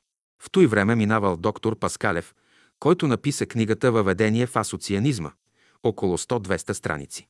Та брат Паскалев го вижда и веднага му прави превръзка. Подир малко учителят се връща, вижда му ръката превързана. „Какво стана с тебе?“ „Учителю, казал, като работих, длетото се изплъзна и отиде в ръката ми и си мислех, вече 15 дена работа няма да хвана. Как ще живее?“ Той работи, за да се прехрани, не е чиновник. Учителят, като го погледнал строго, гледа към него, но чувствал, че гледал над него някъде, обаче много строго, няколко секунди, и след туй, не помня дали му е казал нещо, но вечерта, когато рекал да си смени превръзката, раната била заздравяла и не станало нужда повече да я връзва, значи една рана, която трябва да се лекува 15-20 дена, само за няколко часа била заздравяла. Какво е направил учителят, не знаел, обаче раната му до вечерта била заздравяла и нова превръзка не сложил. Аз имам една опитност с учителя. Малко съм се срещал с учителя, защото, както казах и по-рано, гледах да не му отнемам времето. Знам, че неговото време е много скъпо и е зает с много по-важни работи, зато и гледах личните си въпроси сам да си ги уреждам. Но един път така се случи, а то беше в началото, когато отидох на изгрева.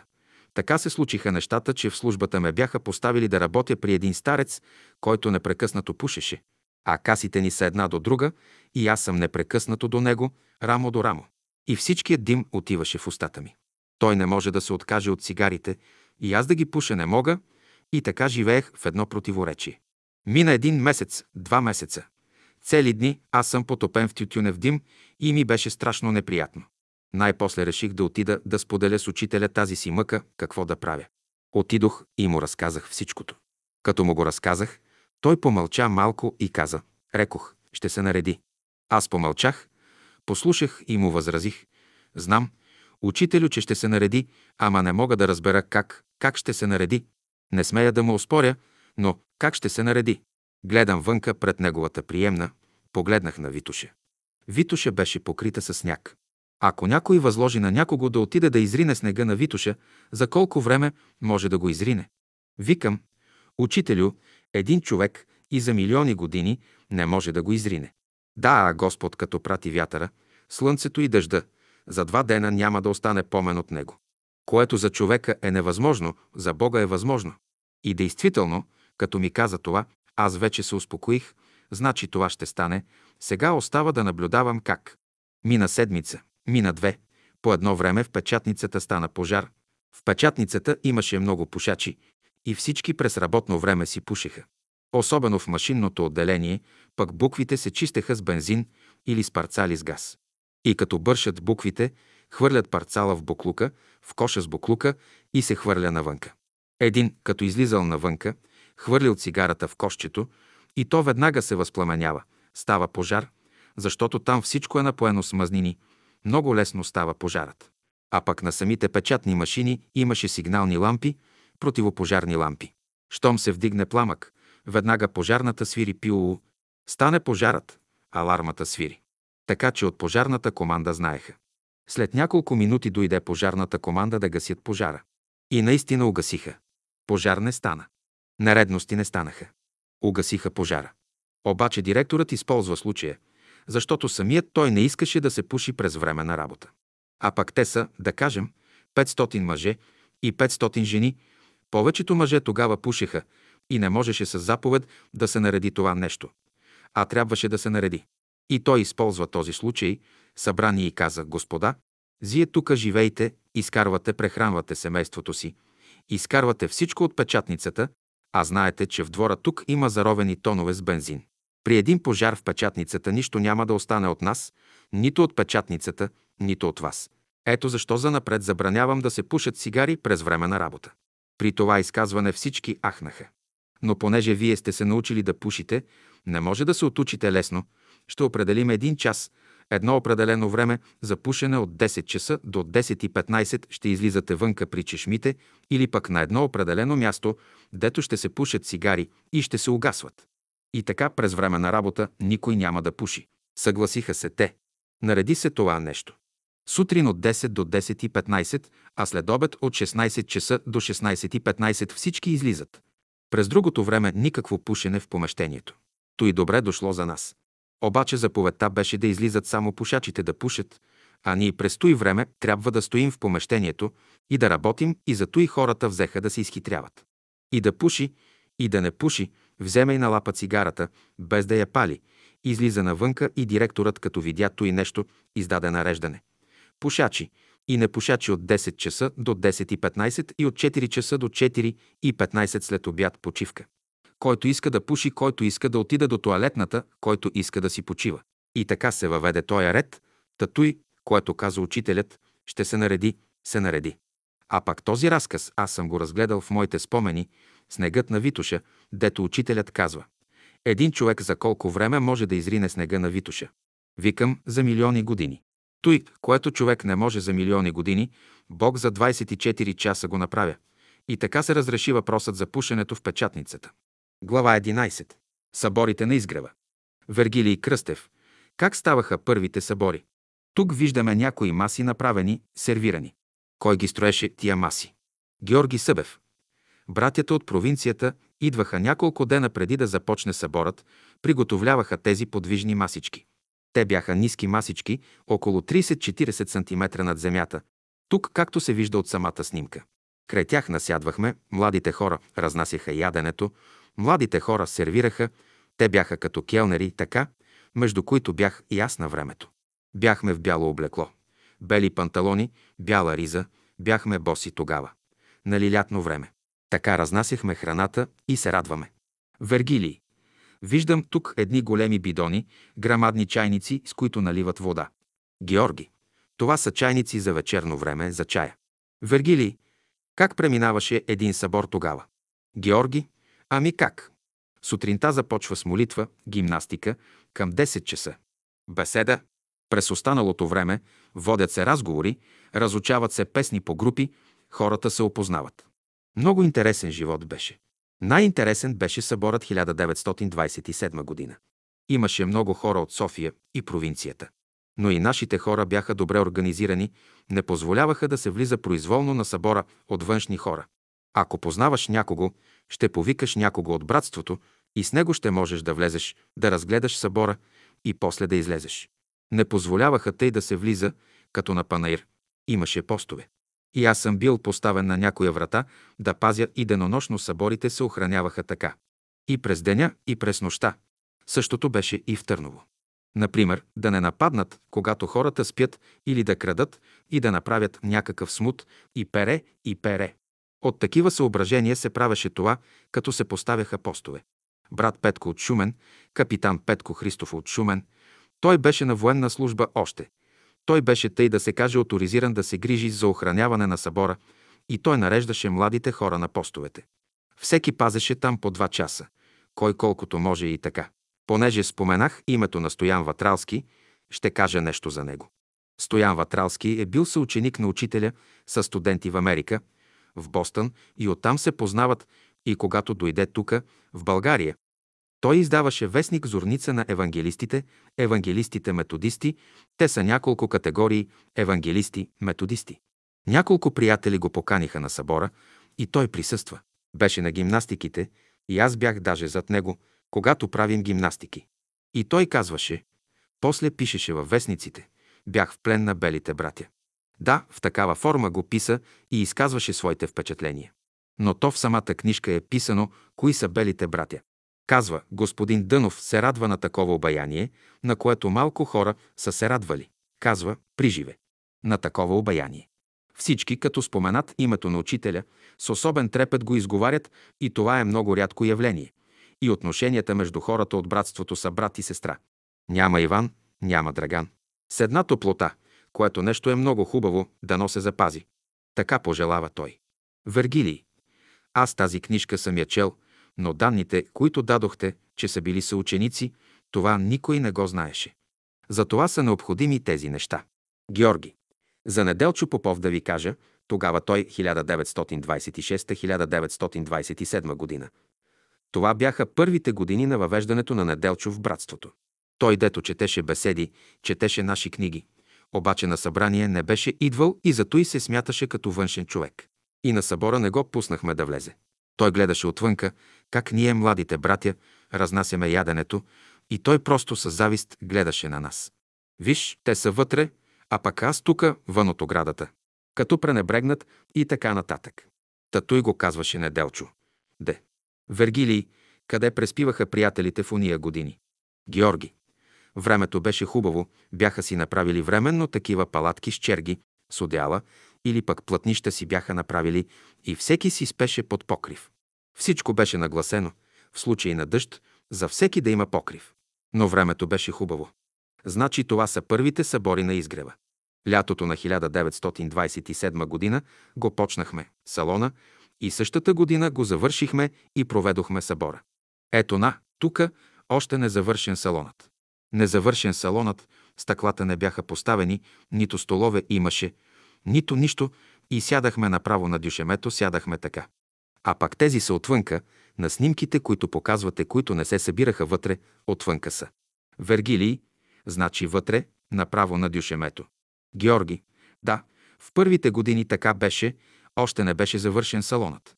Обаче сложиха покрива и за 19 август 1927 година вече салонът беше в процес на работа. Обаче сложиха покрива и за 19 август 1927 година вече салонът беше готов и в това състояние, както е дадено тука на снимката. Вергилий, значи, това е салонът и съборите в първите години. Картината е от събора. Всички с бели рокли, това е лятно време. Георги, да, лятно време беше. Ето, някои с черги, някои с одеяла, разни работи. Всеки според възможностите си. Бяхме бедни години. Вергилий. Сега тука, това са други събори, насядали на пейки много хора. Това са други години, също събори. Снимки на други събори. Георги. Ето най-първото положение на изгрева. Всичко беше угър. Ето борчета бяха току-що посадени, скоро борчета. Наоколо няма никаква къща. Беше голо поле, ниви населените от село Слабино. Изгревът на хоризонта се вижда на тази снимка. Това са първите заселници на изгрева. Тук ги виждаме с палатки, с бараки. Ето я Верка Куртева, моята балдъза, това е изгрева в първите години. Това е слънчевият часовник. Това е Иван Кисьов, на сестра Иринка Кисьова мъжати. Тук виждаме Борис до клетката. В далечината се вижда. Обаче другите двама не мога да ги позная кои са. Ето я Граблашева, съпруга на Васил Граблашев, който живее в Америка. Там отиде, струва ми се, с учителя заедно, и след той учителят се връща, пак той си остава там. Продължава да си живее там. Той някои книги е превел, окултни книги, но не си спомням имената на книгите. Васил Граблашев. Вергилий, на тази снимка този тук се казваше Атанас Николов. Какво ще ми кажеш за него? Георги. Атанас Николов в Севлиево беше. Сава Калименов издаваше вестник Братство. Той имаше издателство там. По едно време си разпределиха работата. Печатницата беше в начало на Калименов, а пък издателството на Атанас Николов. Той издаде и есперанто-български речник. Същият издаваше и вегетарианска есперантска библиотека, беседите на есперанто ги превеждаше под заглавие „Нова култура“. Това издаваше Вергилий, Атанас Николов. Той е, който издава на есперанто неща от учителя. Може и други да са издавали, но той като библиотека, като серия ги издаваше поредно. Аз имам дори някой от тях, 10 брошури от тях имам. И други има, които са превеждали на есперанто. Брат Пампоров е превеждал на есперанто. Сестра Петра Шелингозова живее в провинцията. Той, брат, е женен, има деца. Има момиче, на което забравих името, 10-12 годишно. Тя не им се меси на техния живот и те не се месят на нейния живот, обаче момиченцето по своя инициатива става вегетарианка. А майката, като се отказало то да яде месо, майката изпада в тревога. И се върнала и на кавга е готова така не само да избухне, ами така и на саморазправа, защо тя накарала дъщеря й да не яде месо. Пък сестра Петра й казала: „Бульо, нито съм и говорила, какво може да се говори на такова дете? Нито съм и говорила, нито нищо.“ Пък като е решила, това е нейна работа. Ти си я убедила, ти си я накарала да не яде месо. Аз нито съм я накарала да не яде, нито ще мога да я накарам да яде, и казала Петра. Обаче родителите казали: „Сутринта ще заколим кокошка и ще й кажем да яде“. И легнали с това решение. Тя като се разтревожила. Сега детето ще бъде подложено на тормоз и тогава вечерта до късно, като останала самичка, написала писмо на учителя. Писала подробно как е изложено момиченцето на опасност. И сутринта: „Учителю, ще колят и ще я накарат да яде.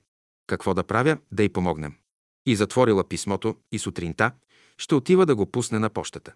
Преди да пусне писмото в пощата, писмото и до сега стои в нейната архива. Не е пуснато в пощата. Обаче сутринта никой не се е сетил нито кокошка да заколи, нито да се занимава с детето. Всички отишли по работа, като че ли не е било въобще. И тъй се разминал случая, да. Писмото написано, обаче стои в архивата, а пък отговорът се получава, те забравили въпроса за този скандал. Писмото написано, мисълта заминала към учителя и се получил отговорът и така момичето само станало вегетарианка. Друг интересен случай. Има един подобен случай с един брат на изгрева, на Крум Няголов дядо му.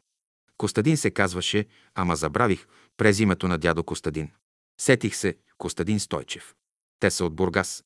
Жена му беше в болница. Тя работела в Бургас, в пощата. Било е много отдавна. Заболяла била от гърло, много тежко било положението. Просто лекарите не могат да помогнат и тогава той се е принудил да пише писмо на учителя. Пише писмо на учителя, какво е положението, какво са опитали, какво е, че не може да се помогне. Сега моли за бърза помощ. Написал писмото и сутринта отива на пощата първо да пусне писмото. Преди да пусне писмото, сутринта, като отива на пощата, получава телеграма. Отговор на писмото. Писмото още в джоба му, пък учителят му отговаря: „За жена ви така и така ще направите“, и направили, и в скоро време тя оздравяла. А препоръчено щял да го праща. Това е ученикът, който има връзка с учителя.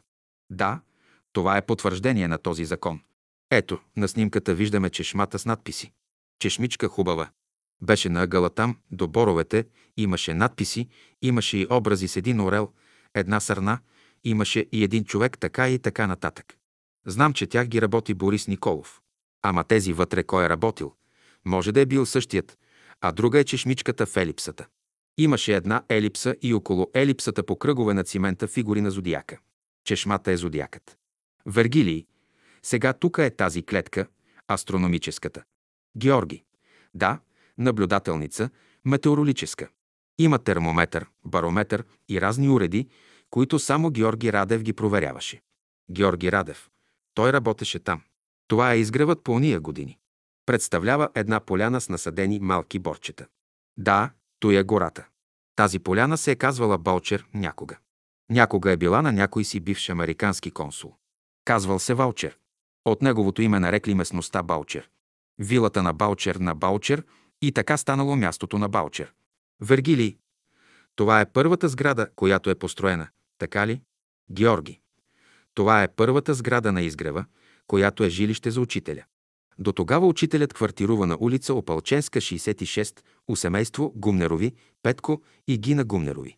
Те са мъж и жена, те са му дали прием. Обаче след като се построява изгрева и му се направя жилище, учителят се изнася и напуска вече града.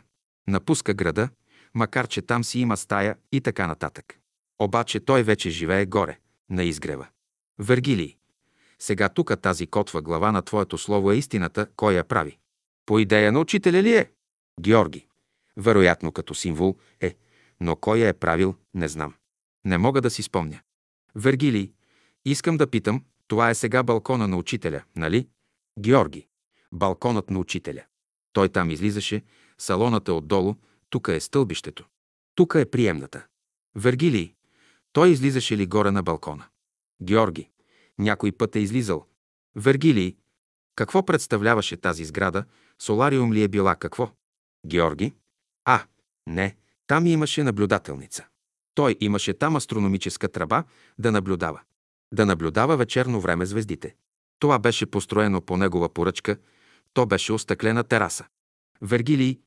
Значи това е къщата на стенографките, парахода, обикновени дървени бараки. Георги. Това са бараки, допълнително правени. Ето го и парахода зад тази барака. Виж как е извит параходът.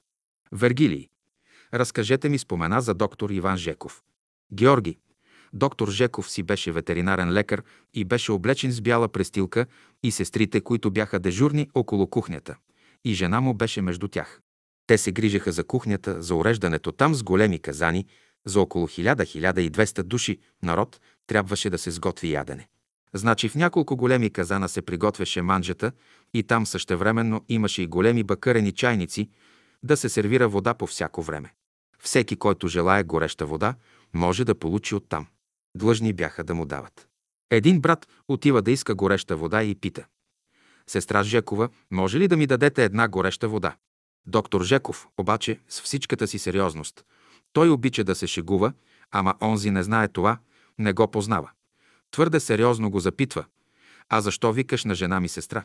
Бе, откъде ти е сестра на тебе, тя не те познава. Той, оня сконфузен, се обръща към другите: Тос, кай не е ли от братството? Всички се усмихват. Доктор Жеков, такъв си беше той, обичаше да се шегува.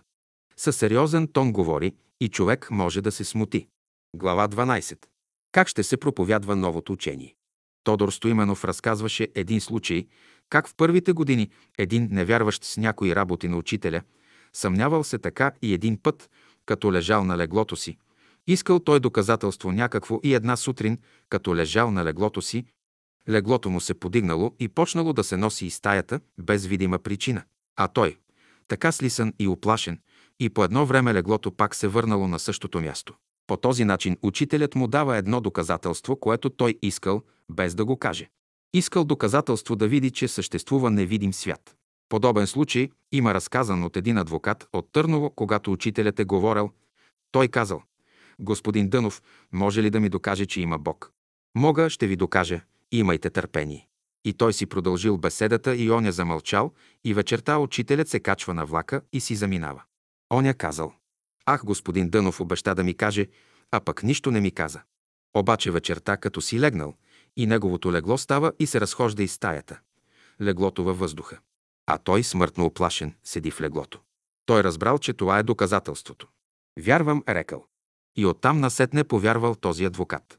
Как няма да повярва, като леглото му се разнася по въздуха и стаята, заедно с него. Това е дори много да се разнася и стаята. Тези, които смятали, че това е невъзможно, той го видял възможно. И той го смята, че Дънов решил обязателно да му докаже, че съществува невидим свят. Ще разкажа за Димитър Звездински, защото има двама братя. Единият, Михаил Звездински, който скоро се помина, а пък Димитър Звездински, той по-рано се помина, беше по-възрастен. На снимката е Димитър Звездински.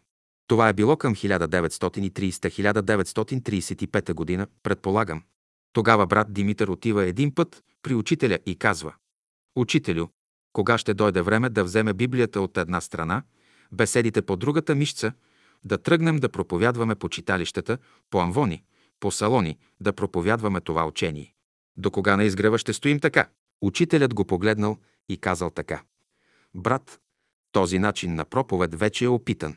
Него го опитаха евангелистите и разни проповедници из Европа, и с Америка, и пере. Той вече е опитан. Ами сега какво да правим? Учителят отговорил: «Ще тръгнем по пътя на теменушката. Отидеш на някоя поляна в гората, почувстваш един хубав аромат, обаче не виждаш откъде идва този аромат. Тогава виждаш, че някъде в тръните се сгушила една теменушка, ухае, обаче не се вижда. Такъв трябва да бъде ученикът. Личността да не излиза на преден план. Той го давам аз като тълкование, че тази е скритата мисъл на учителя. И да бъдеш в трънете при най-неблагоприятните условия и да работиш за Бога. И личността да остане на заден план. Да не бъде наяве, да се изтъква личността напред. Това е пътят на теменушката». По-ниският на снимката е Борис Димитров, а другият е Димитър Звездински. Те бяха най-добри приятели с него. И когато брат Борис си замина, брат Звездински бил в най-тежко положение. Да загубиш най-верния и най-близкия си приятел, много му било мъчно. Отива на Витоша, среща се с приятели, всичко хубаво, обаче Борис го няма. И се оплакал на внучето си, Ицко. Той беше тогава 3-4 годишен. Сега е вече 30 годишен младеж. Ице, няма го брат Борис. Няма го. Бяхме на Витоша с много приятели, пяхме, свирихме, говорехме, но Борис го няма. Връща се така омъчнен. Тогава детето го прегърнало и казало: «Чичо, аз не съм ли ти приятел?» Той тогава го прегърнал от голяма любов към него. Друг път брат Димитър Звездински казва, пак така отчаян, защото получава много малка пенсия. Свободно време има, обаче не може да отиде до никъде. Нито за влак да плати, нито за дневни разноски, да отиде някъде и много е отчаян. Той хубаво учение до кога ще стои тъй затворено в тесен кръг. Да има възможност да отида някъде, че да проповядвам, да се изяснява, да стане достояние на много хора. Пък внучето му казало: «Чичо, ела тука, застани тука до прозореца». Те живееха в пансионата към долния край на улица Пиротска нататък. Далече, в пансионата живееха дълги години. «Ела, застани до прозореца». То е една голяма сграда, в четириъгълник. Помежду има голям постъп, по него се минава по диагонал и се отива, там няколко завода има. «Чичо, застани тука. Тука минават хиляди хора. Казвай по една мисъл от учителя, всеки ден казвай и им изпращай, казвай и ми те ще я разнесат тая мисъл». В такъв смисъл детето му казвало. Господ, значи, чрез детето му говори. Не е загубено, кай застани тука и предавай телеграми. И той почнал да вика: «Братя, помирете се, заживейте като братя. Стига вече за войни, стига вече се надлъгваме, стига вече се измъчваме един други, нека да се обикнем като братя». Говори им мислено. Стои там и им говори с часове и хората минават, заминават, или пък други минават, или се връщат, други заминават. Сега ще ви разкажа един друг случай за този Ицко, племенникът на Димитър Звездински, на Михаил Звездински синът му. След като си замина учителят, няколко години след това те отиват пак на изгрева, разхождат се по алеите, сред цветята и си говорят взаимно. Хей, тука всяко едно място познава стъпките на учителя. Да го сега учителя, да го учителя. Ами той къде живееше? Хей, в онази къщичка, му казал той. Детето се отскубнало от ръката му, подскочило и побягнало към къщичката. Нали е 3-4 годишно, и стъпило на перваза на стената и се хванало за това да гледа вътре и видяло учителя, седнал на един плетен стол. А пак той беше си заминал вече, а учителят му казал само така с пръст да мълчи. И то се връща и казва: „Чичо, ела бързо, ела тука, ето учителя вътре, аз го видях.“ Отива, гледа, но няма нищо, столът празен, а детето го видяло. Значи учителят му се показал на него, защото той има силно желание да види учителя. То не го помни учителя. Ще ви разкаже един случай за брат Борис Димитров. По едно време, както мобилизират всички, мобилизират и него. Той не би трябвало да подлежи на мобилизация, обаче военните сигурно не са обърнали внимание, че той не е в естествено състояние. Той е прегърбен, гърбавичък, стъкнат и не може, за никаква работа не е годен. Той не може да носи никаква раница, нито нищо, обаче взели го на работа в канцеларията на поделението, но не му давали вегетарианска храна, бил на общия казан, на местна храна. И той гладувал. Минало седмица, минало две, той само хляб яде, само хляб, никаква храна не му дават. И по едно време му казват: „Ти си измъчен много, изгладнял, изтормозен.“ Абе, дошло му на ума: защо не отида аз до изгрева, да си измисля някаква работа, да отида при учителя. Наистина намислил една командировка, отива в София при военните и оттам, хайде при учителя. Отива и разказва всичко на учителя. „Учителю, тъй и тъй, гладувам. 15 деня вече само хляб и вода, и бърка корема.“ Тогава учителят помълчал малко и му рекал: „Ще се нареди.“ Не казал като мене: „Ще се нареди, ама да видим как ще се нареди.“ Той мълчал само и чакал да види как ще се нареди. Връща се и се успокоява, че ще се нареди. Един ден, казва, съм си свършил канцеларската работа, самичък работех в канцеларията и съм се допрял така до вратата и чакам, хем съм се греял на слънце, хем гледам така. Почивам си. В той време пристига един файтон, в него една гранд дама, хе е с монокъл и други работи. Спира файтонът, снема и файтонджията 2-3 куфара големи и ги остави и си заминава. Тя, жената, се оглежда наляво-надясно, да види кой да й помогне да пренесе куфарите. Къде ще се пренасят, не знам. Като видях, че жената се оглежда и няма никой, аз отидох и колкото ми беше по силите. Тия куфари за мене ли, за моите сили ли са, и опитах се и с голям зор ги понесох. Те бяха куфари, ама куфари човек да има вътре или камъни и желязо. Такива тежки ми се видяха. Все таки пренесох куфарите.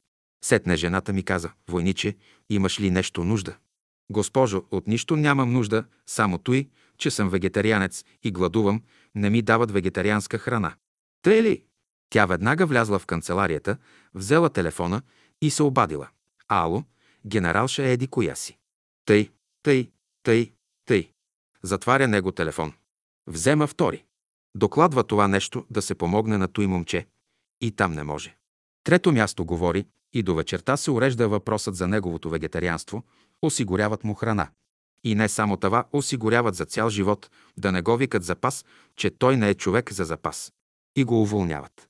Дето казал учителят, че ще се нареди, разбрал, че се нареди. И го уволняват от запас. След известно време го уволняват. Глава 13. Живата вода на изгрева. Вергилий Кръстев. Снимка на Диана Бат. Тук виждаме на два пъти на две места „Ти си заснет“. По коя идея, как бе направена тази снимка? Георги Събев. Там бяха открили някаква вода и учителят беше дал идеята да се направят вадички, да се отведат в едно кладенче и всичкото беше направено и изложено на юг. И през цялото време вадичките бяха циментирани и водата, като върви през вадата и докато отида в кладенчето, дето гребем с кофичка малка, водата все е на слънце и беше леко затоплена и много приятна вода, беше мека за пиене. Казваха: „Изворът на Диана Бат“. Колко пъти някои хора, злонамерени хора, отиваха при изворчето и после намирахме кокали, хвърлени, и пере да го замърсят, щото знаят, че той ни отвращава нас, и те идваха и оставяха такива работи, непочтени работи са правили. Вергилий. Виждам много хора са стомни и дамаджани, правили са някакво упражнение ли.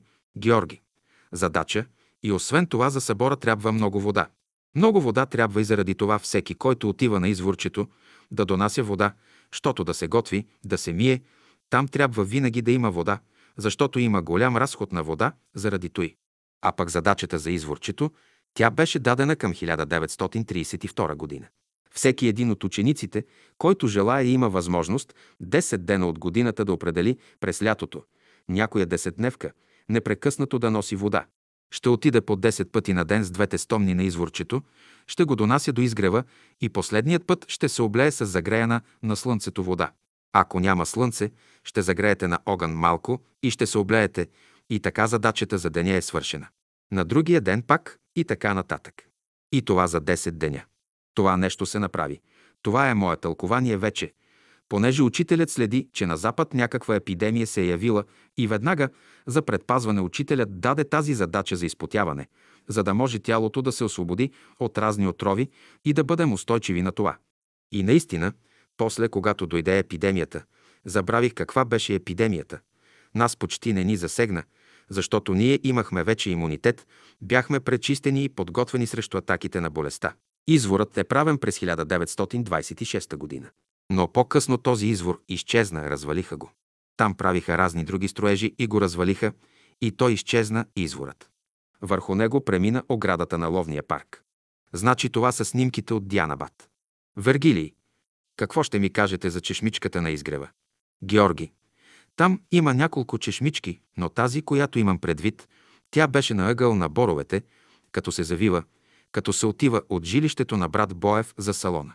Като се отива на самия ъгъл е тази чешмичка. Тя е символична. Там е дадена сърничка. Сърничката символизира природата. Даден е орелът. Орелът като ненаситност към възвишеното. Дадено е слънцето като източник на живота. Всичко това са символи. Има и човек, който чете книга. Книгата е знанието. Човекът символизира разумното и знанието символизира словото. И аз присъствах, когато брат Атанас Николов ги оглаждаше тези фигури. Но дали той от начало до край всичко е работил, не знам, обаче аз присъствах, когато той работеше върху тези фигури, които после, когато се отчужди мястото, не можеха да се запазят, защото е направена от тухли и след той е замазана.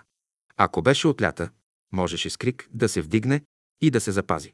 Георги Йорданов даже щеше нещо да опитва, но му казали, че е невъзможно това.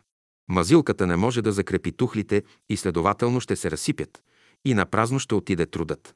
На чешмата имаше надпис: работи добре, мисли добре, храни се добре. Там е алея, отдолу е лозето. Атанас Николов беше той, който издаваше Нова култура в Севлиево, издаде българо-есперантски речник и имаше издателство. Издателство за книги, много книги издадоха. Но не издадоха нито една книга от учителя беседи. Чудно ми е това.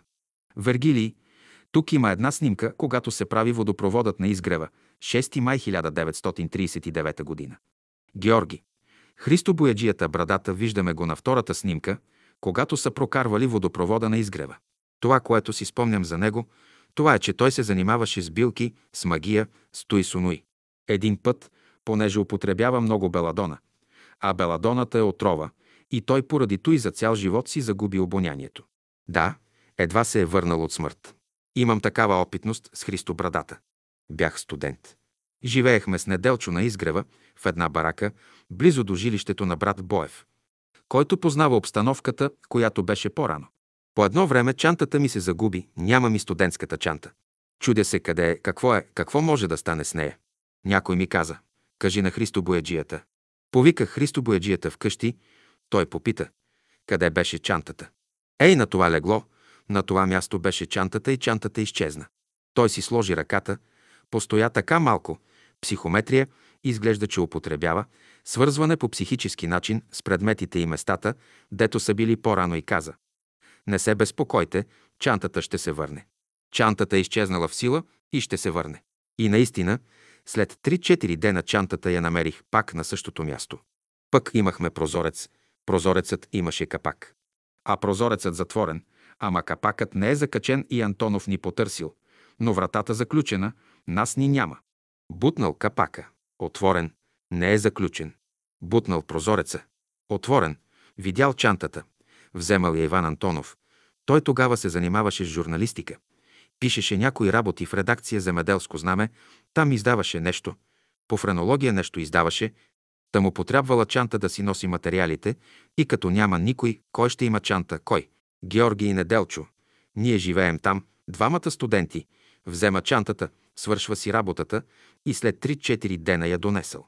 Значи Христо ми показа, че чантата ще се върне, понеже има психически магнетизъм. После друго нещо. Взема една кружка от нощна лампа с дебели навивки. като я взема, без да е включена в контакта, и като правеше паси. И тя взе да светва в ръцете му, дето пипа лампата. Като си приближи пръстите, светва, като ги отдал ечи, угасва. Самите навивки се виждаха, ставаха червени и изчезваха, червени и изчезваха. Значи той го прави пред мене, значи много силен магнетизъм има. За Иван Антонов нямам какво да кажа за него. Той е бивш работник, мозайкаджия, обаче с частни уроци, завърши гимназия, записа се в университета, следваше литература, бил е колега на Пенка Краева в университета. Той се помина. После се занимаваше с астрология. Знам, че астрологията му беше като един доход. Правеше някои хороскопи и вземаше по някой лев на някои хора, даже говореха за него, че той на министър Мавродиев през 1934 година ли беше в кабинета, на кого ли беше. Но Мавродиев беше министър и той му беше предсказал, че ще стане министър. След като стана министър, той го наградил 10 000 лева и той си направи барака. Дал му ги за награда, дето му е познал това нещо. Заедно с Влад Пашов после живееха в тази барака. Значи астрологията му помогна да си построи барака. Какво е една барака, но ги няма. Няма ги парите. Когато разказах преди за опитността, за задачата за носене на вода от Витоша, там един брат, като излизал от Симеоново на нагоре, на алеята, на самата каменна пътека пада и издъхнал веднага.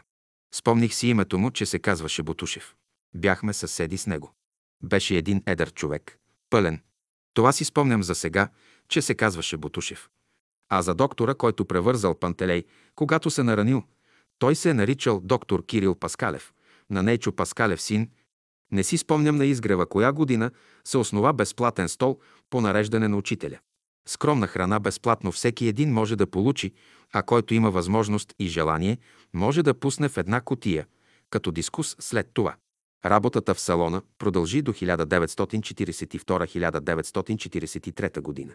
Там много приятели, които бяха в нелегалност, които бяха без работа и без пари, отиваха там и се хранеха, а след това и забравиха, че са ходили на изгрева и че са получавали помощ и продължаваха да говорят против братството и против учителя.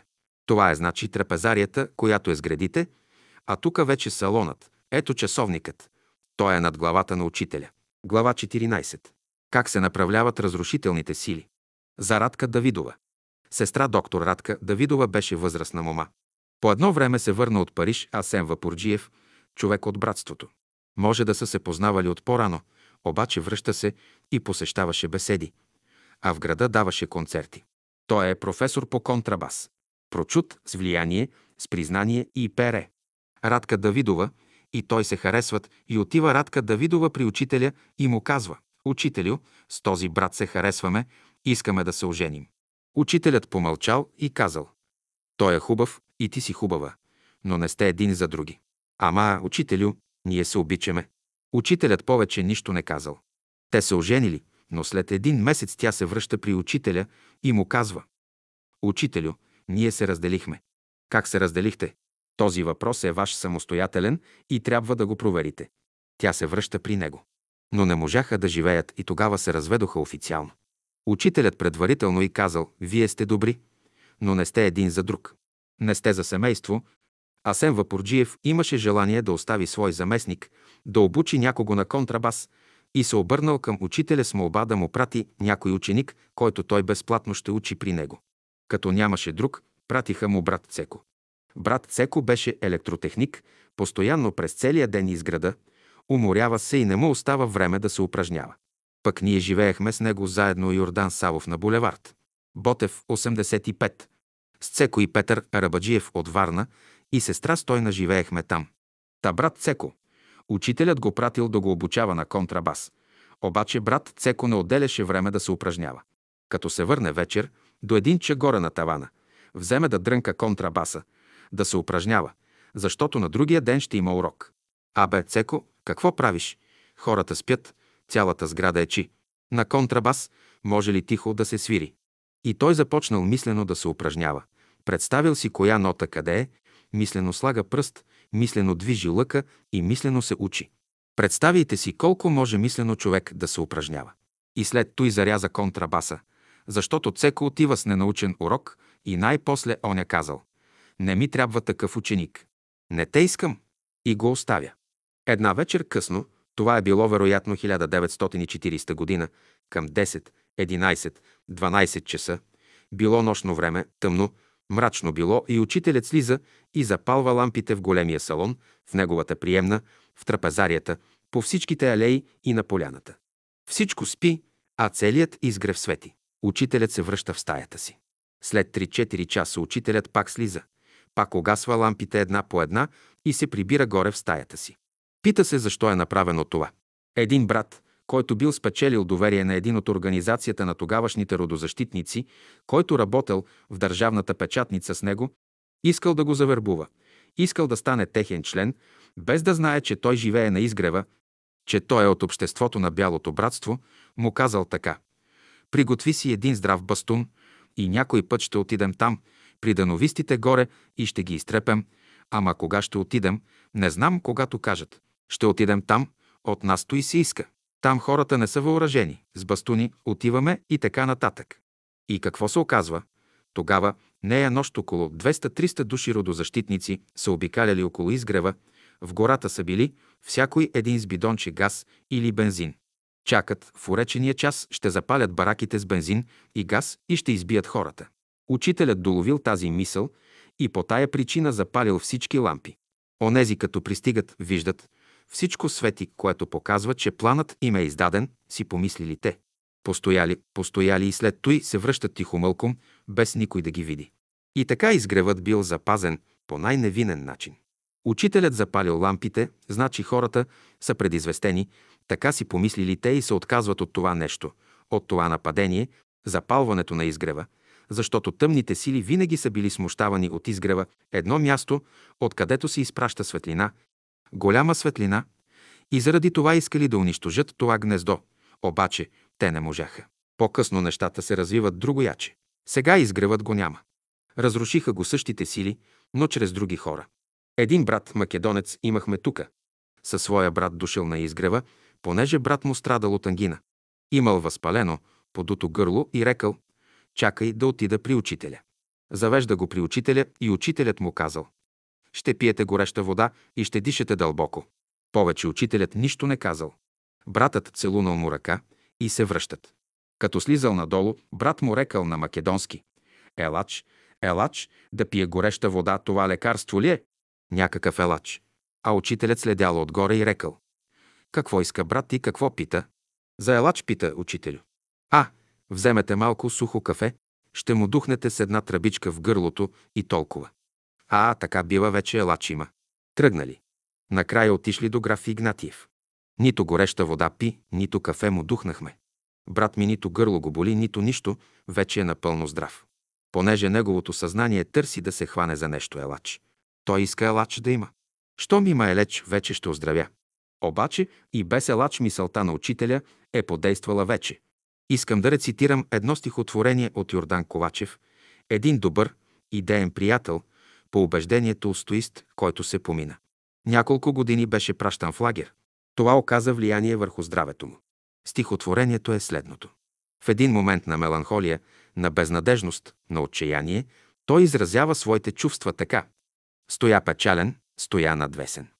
Над тъмна мъка, над болен блян. Не виждам слънце, не чувам песен, ни отдих срещам в света студен. Все тъй суетен, все тъй несретен. Животът вие около мен. Не виждам слънце, не чувам песен, ни отзив срещам в света студен. По-нататък, при друго настроение, при по-високо и бодро настроение, поетът изразява своята мисъл така: усмихни се, мъчено сърце. Светла радост нека в теб надникне. Вяра кротка ни да призове. Път небесен в твоите малки песни. И навеки нека отлетят. Стара мъка от засмяна младост. Глава 15.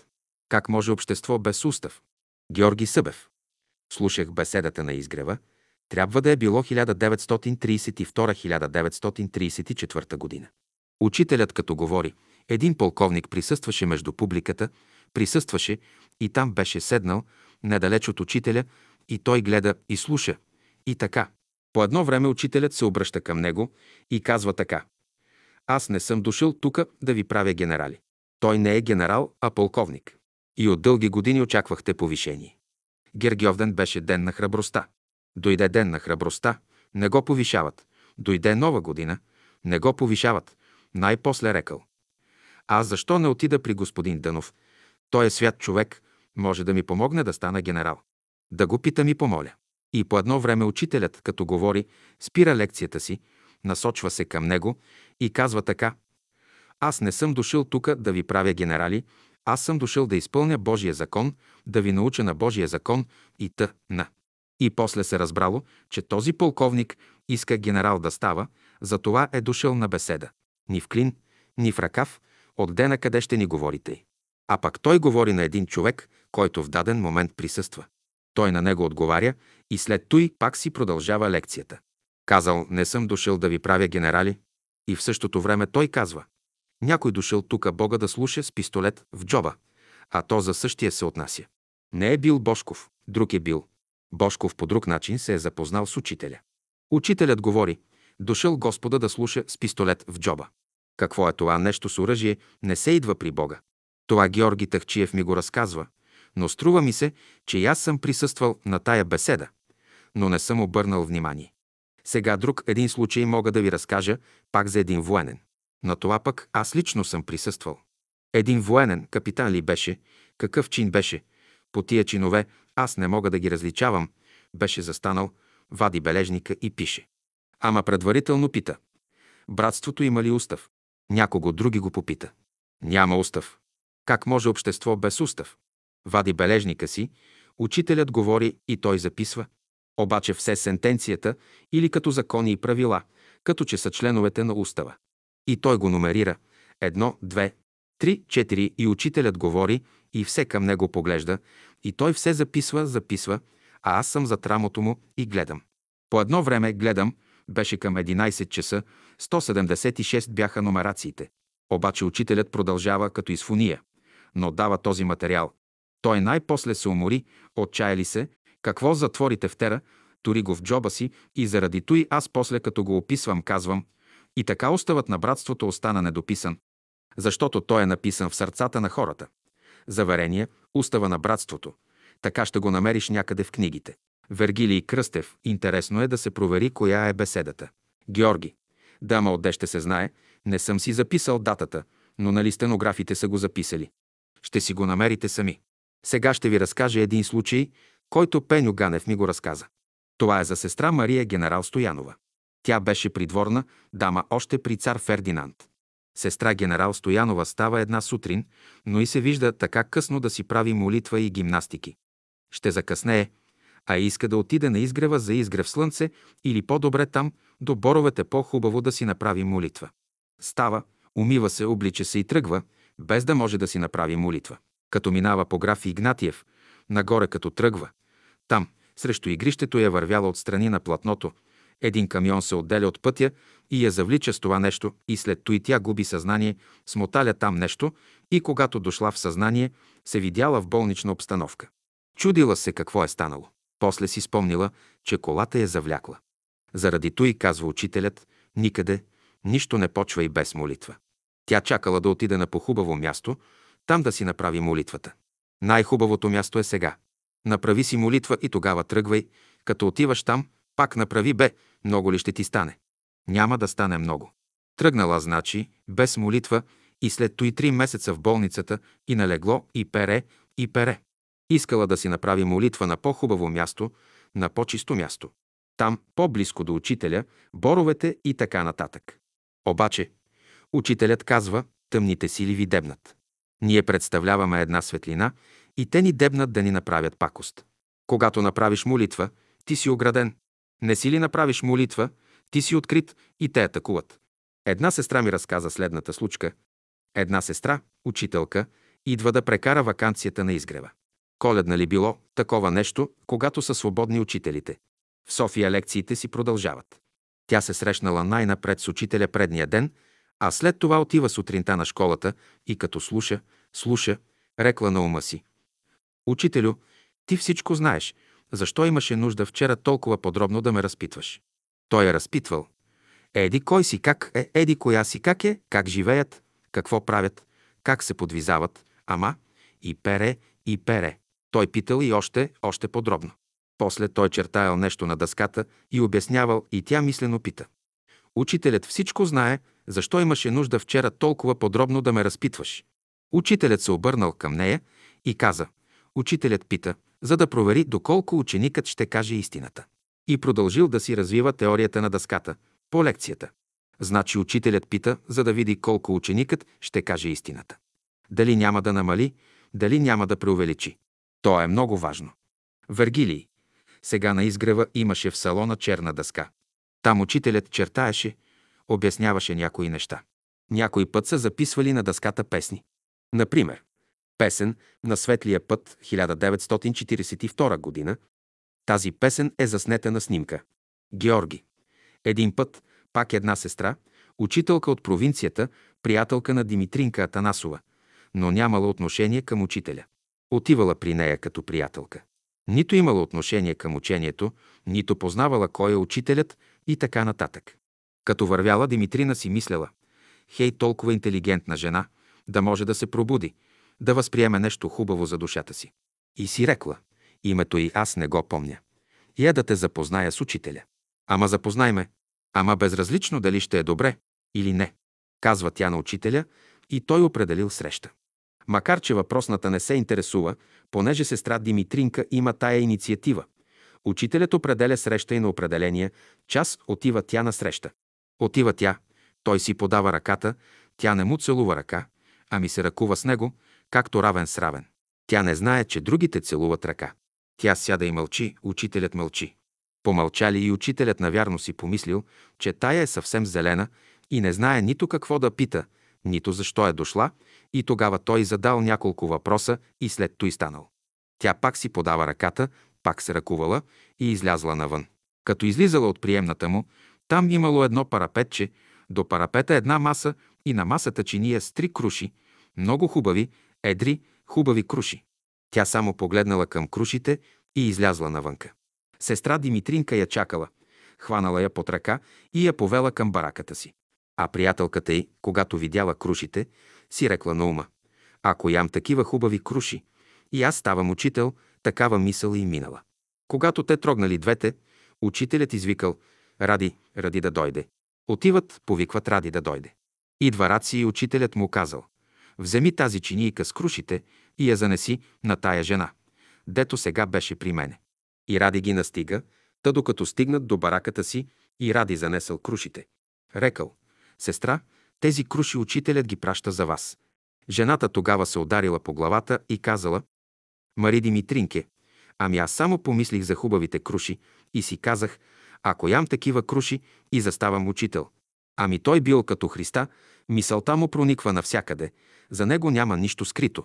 „Аз досега не знаех такова нещо, аз мислех, че е само по-учен от нас, по-учен човек.“ И тогава 3 круши учителят й дал, за да не стават съблазън за нея. Нека да изяде тези 3 круши, нека да стане учител, нека още един учител да има. Ама накрая, като изяде крушите, не стана учител, но пък стана сестра. Започна да чете беседите при учението. Това е ползата от 3 изядени круши. Ето тук се вижда една снимка на изгрева след паневритмия с учителя. Аз съм тъй зад рамената на някои сестри, обаче учителят говори и все към мене поглежда. Там беше и Кръстю Христов, на Табакова приятел. А пък Ангел Терзистоев от Варна пък направи снимка и после ми показа снимката. А пък Кръстю, като видя снимката, каза: „Брат, учителят през цялото време на тебе говореше. Аз разбрах нещо така, ама далечно, като че ли на душата ми тъй нещо говореше, като че някой отдалече, от далечен свят говори, а пък не чувствах близко, като че го чувствах, че е за мене, ама нещо много далечно. Ама не го запомних какво беше, снимката я имам вече, с учителя снимката я имам. Той говори над рамената на другите около него, обаче към мене гледа, на мене говори, в голямата книга учителят я има. Или там, или пък в друга. Тази я няма, друга има там. Има снимка на поляната на изгрева, там я има, дето тук я има само тази част, пък тука. В другата снимка има друга част, т.е. не могат да ме познаят, ама аз се познавам. Хубаво, че ми показа тази снимка, за да ти покаже къде съм. Сигурно това е.“ Вергилий. Да, в един момент, ето виж какво нещо е човешкото съзнание. Учителят ти говори, съзнанието го пропуска. а той говори на душата на човека в един далечен свят. Глава 16. Образи от многоцветната поляна на Изгрева. С Неделчо Попов бяхме заедно. Карахме студентските години заедно, но по едно време се разделихме, защото пътищата ни се разделиха. Той стана оценител и университета за него загуби значение. Аз трябваше да уча, а той търсеше компания, време да минава, и заради той се разделихме да живеем отделно и да има време аз да уча. Той между другото го казвам. Сега да ви кажа нещо за неговия характер. Той много по-късно влезе в братството, обаче стана много близък, с много приятели, защото е по-общителен. Да ви кажа един интересен случай. Един път ни повикаха за някаква справка в 8 участък. Ние спадаме към 8-ми полицейски участък, тия от Изгрева. За някаква справка и докато чакаме реда на опашката, доста хора сме се събрали, 20 души. Той пусна някаква смешка. Всички се засмяха и оня отвътре през прозореца погледна кой говори и видя, че е Неделчо, и той се усмихна. Когато дойде неговият ред, каза: тук има нещо наредно, ама хайде, ще мине така. Хайде, отивай си. Само заради той, че пусна смях, развесели, ободри духа на всички, оня беше снисходителен към него. Има тука нещо наредно, ама и тъй ще мине. Хайде, отивай си. На другите пита, дават обяснения и така нататък. Указания, а на него каза: отивай си. Към него е снисходителен. Значи само заради той. Бързо общуване. Общуване, да. Аз по-трудно свързвам приятелство. Аз ще държа много на него. Той имаше по-остри пръсти, пръсти заострени. Това са хора, които са склонни към бързи възприятия, ама по-бързо ги забравят. Той беше с остри пръсти, моите са квадратни пръсти. Сестра Николина Балтова. Тя живееше в града някъде зад Сметната палата. Аз за първи път, когато дойдох в София, там ме настаниха, на квартира в кухничката й, там за няколко дена, докато чакам. В кухничката й имаше едно миндерче и там спях. А пък тя беше вече на Изгрева, а пък брат Балтов беше в съседната стая. Момичетата минаваха през кухничката и отиваха във вътрешната стая да спят. Тя имаше 2 дъщери, почти на моя възраст бяха. Но интересното тука ще ви кажа един момент, когато изпаднах в едно особено положение, деликатно положение. Аз знаех да чета молитвите, присъствал съм на молитви и четях някои молитви, знаех някои песни. Знаех ги, ама брат Стоименов ни ръководеше и след него мога да пея. Обаче самостоятелно не мога. Братът станал рано и чувам аз, че чете оттатък молитва и не ми е удобно сега да го прекъсна, да отида когато той си е почнал молитвата. Той е в молитвен дух. А да остана там в кухнята да си правя молитви не можеше, защото 2 момичета непрекъснато минаваха и щяха да ми попречат. Тогава се изпълняваше наряд от половин час и повече. Отидох при брата, той ми каза коя песен се пее там, благославяй, душе моя Господа, обаче аз никога не съм пял пред чужди хора. Изпях само първия куплет, а то се пее 3 пъти и се продължава. Аз изпях само един път и спрях. Брат: продължавай, продължавай още. Аз викам: стига толкос. Пък аз се стеснявам, не мога да си намеря място и братът помисли, че аз съм от тези, дето се приспособяват или нещо такова, и веднага затвори беседата, и той не искаше да чете по-нататък. Да, помисли, че аз съм някакъв външен или случайен човек, или кой знае какъв, пък аз потъвах, изгарях от стеснение. Ей, това ми беше спомена с брат Балтов. Брат Балтов купува одеяла и други работи да обзавежда къщата. Дойде някой и тя, жена му Николина Балтова, го попита: не ти ли трябва някой стол? На ти вземи си този стол, на ти едно одеяло, на ти туй, на ти онуй. Той внася, тя изнася. Той внася, тя изнася и мисли, че върши волята Божия. Ама тя не работи, мъжът и работи, а тя оголва къщата. Че тя по този начин беше изпитание за брат Балтов, за мъжа си. А брат Балтов много приличаше на брат Боев. Малко по-височък от брат Боев, с половин глава. Много си приличаха брат Балтов и брат Боев. Тя беше домакиня. Той купува, а тя раздава, защото учителят бил казал в една беседа, че Исус е казал: раздай всичко и тръгни и ме последвай.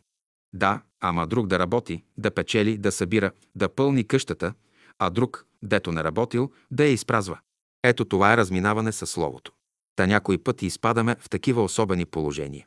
Сега мога да ви разкажа за брат Цеко Ятулов, с когото от 1925 до 1928 година живеехме заедно в София на улица Фердинандова, сега Христо Ботев 85, близо до английската легация. Сега там има блокове, но тогава живеехме там с него и Петър Арабаджиев и сестра Стойна, на тавана живеехме. Това беше по времето, когато се създаваше изгрева. Все още сестра Янакиева живееше към руския паметник. Имаше там някаква стайчка, която беше обиталище на студенти, като прииждат студенти. Кой откъде изпадне гладен, няма къде да спи, там сестра Янакиева ги посрещаше и всеки ще намери една супичка да хапне, колкото гладен, колкото и жаден да е. Борис Николов, Георги Радев и други, всички я знаеха като сестра Янакиева. Там при нея отиваха студентите, нямаше къде да отидат и тя решава. Вече учителят като е на изгрева и тя иска да отиде на изгрева. Събира си багажа, който не е много, за кола няма, пък на гръб да се носи май множко. Брат Цеко беше много услужлив в това отношение, Бог да му дава светлина, на никого не отказваше. Каквато и услуга да иска някой от него, ще я направи. Винаги с усмивка посрещаше и вършеше услуги. Брат Цеко, той беше по услугите. Един път сестра Янакиева му казала: брат Цеко, да ми занесеш багажа на изгрева. Аз не съм присъствал, но в този смисъл. Да ми занесеш багажа на изгрева, там да се устроя. Да го занеса, сестра.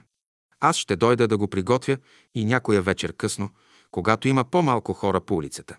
Случило се обаче, че времето било тъмно, нямало луна и не се вижда, и брат Цеко към 10-11 часа отива. Но багажа предварително го приготвя, сложил едно върху друго, направил го като кула. Завира се отвътре, оставил една дупка, за да наблюдава. Багажът представлява няколко магарета, един тюфлек, сламеник, туй онуй. Магаретата обикновено легло, черги, възглавници и други. Нагласил ги. Два пъти да отива, много е далече. То е 3-4 км и оттатък още, стават 5-6 км. Много става. Щото трябва да мине цялата улица Скобелев, после цялата Патриарх Евтимий и по граф Игнатиев на нагоре, много дълъг път, и да отиде два пъти му се вижда много, и затова натоварил багажа повечко и тръгва и решава да го занесе на един път. Натоварва се и влиза под тази подвижна кула и тръгва. Нощно време върви посред улицата, няма никакви превозни средства, да не пречат на него и той да не им пречи. Като наближава вече поста, дето се разделя пътят при семинарията за изгрева, там имаше пост. Сега няма май полицейски пост. Имаше на времето стражар да пази и той, стражарът, в тъмното вижда, че нещо се приближава, ама не може да разбере какво е това. Нито каруца, нито се чува звън, нито кола, нито се вижда нещо и в тъмното приближава към него. А пък безгласно и той, стражарът, се слисва, оплашва се. Вика: кой е там? А някой там отговаря в тъмнината: свой. Абе, гражданино, кой си, как се казваш? Цеко отдалеко. Откъде си? От слънцето. А пък тогава учителят държал една беседа, в която казвал: като ме питат откъде съм, отговарям: от слънцето. И Цеко използвал готовия отговор и казал на полицая, че е от слънцето. Абе, гражданино, ти шегуваш ли се? Знаеш, че веднага мога да те арестувам. И веднага завърта телефона до участъка. Идва човек и веднага го арестуват и го закарват в участъка с багажа заедно. Отива на 8-ми участък. Значи пътя не му стига до тука 5 км. Сега още 1 км до 8-ми участък, половин километър и нещо. И отива, а към 12-1 часа има там дежурен следовател. Отива, качва се на втория етаж, като оставя багажа долу и се качва, следователят го пита: как се казваш? Цеко отдалеко: откъде си? От слънцето. Абе, гражданино, викнал той и чукнал на бюрото. Казал: ти се шегуваш, бе. Знаеш ли, че аз мога да те пратя в затвора? Ще ме пратиш, ако Господ е казал. Той му казал: казал, не казал, сега ще видиш ти. И ударил с юмрук един път бюрото. В този момент лампата се разлюляла. Разбрали, че има земетресение. Следователят забравил следствието, забравил всичко, скочил и бяга навънка. Всички се разбягали. Цеко останал сам, никой не го търси, слязал долу, вземал си багажа, никой не го спира. Всичко се изпокрило, избягало и Цеко се връща и си занася багажа. Какво носиш? Багажа на сестра си. Коя сестра? Къде го носиш? Ей, такава една работа. Спомен за брат Цеко. Нося багажа на сестра си, Цеко отдалеко. Откъде идва? От слънцето. Освободи ли го? Брат Цеко как се подвизаваше. Понеже учителят ни съветваше вечерно време и сутрин, когато намерим време, да четем Библията и да размишляваме върху нея, брат Цеко вечерно време ходи къде ходи, посещения прави по приятели, спре се тук-там и се върне към 10-11 часа. Ама нали е казал учителят да се размишлява, взема, отваря беседата и чете. Ами той отваря беседата, ама той вече е уморен. Докато прочете, 1-2 минути да прочете и заспива. А нали сме в една стая? Викам, брат Цеко, ами ти заспиваш, бе. Легни и се наспи. А, не, трябва да размишлявам. И пак клюма, какво ще размишляваш, бе, брате? Та така размишляваше брат Цеко, но беше интересно друго едно нещо, че беше предан, услужлив и се жертваше за другите. Стефан Деветаков от Изгрева. Той още не живееше на Изгрева. Току-що беше дошъл от Търновските села, как се казваше, забравих му селото. Научил той, че живеем на един таван без пари. Един месец с пари и един месец, когато вземем заплата 600 лева. По 150 лева давахме за наем. Ама там няма легло, на тавана занесеш си багажа, направиш си едно легло, целият таван е на разположение.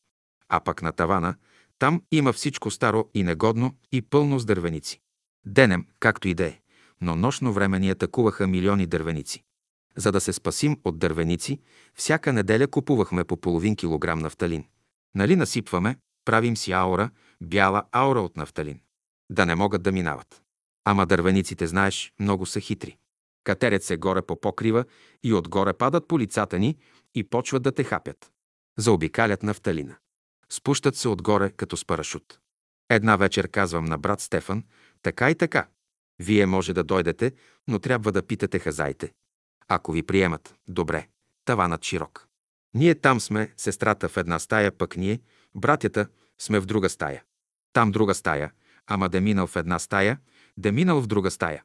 Такова таванско. Нито измазано. И тогава той питал хазайката и тя се съгласила, и той си донесе една чергичка и възглавничка, донесе си багажа под мишница и един ден до един от комините си устрои леглото. Аз предварително го предупредих, брат. Викам, има много мравки там, има много дървеници. Нощно време те излизат. Аз мога да живея с дървеници. От дървеници не ме е страх. Гледам и си викам, брей, попаднахме на човек, който има власт върху дървениците.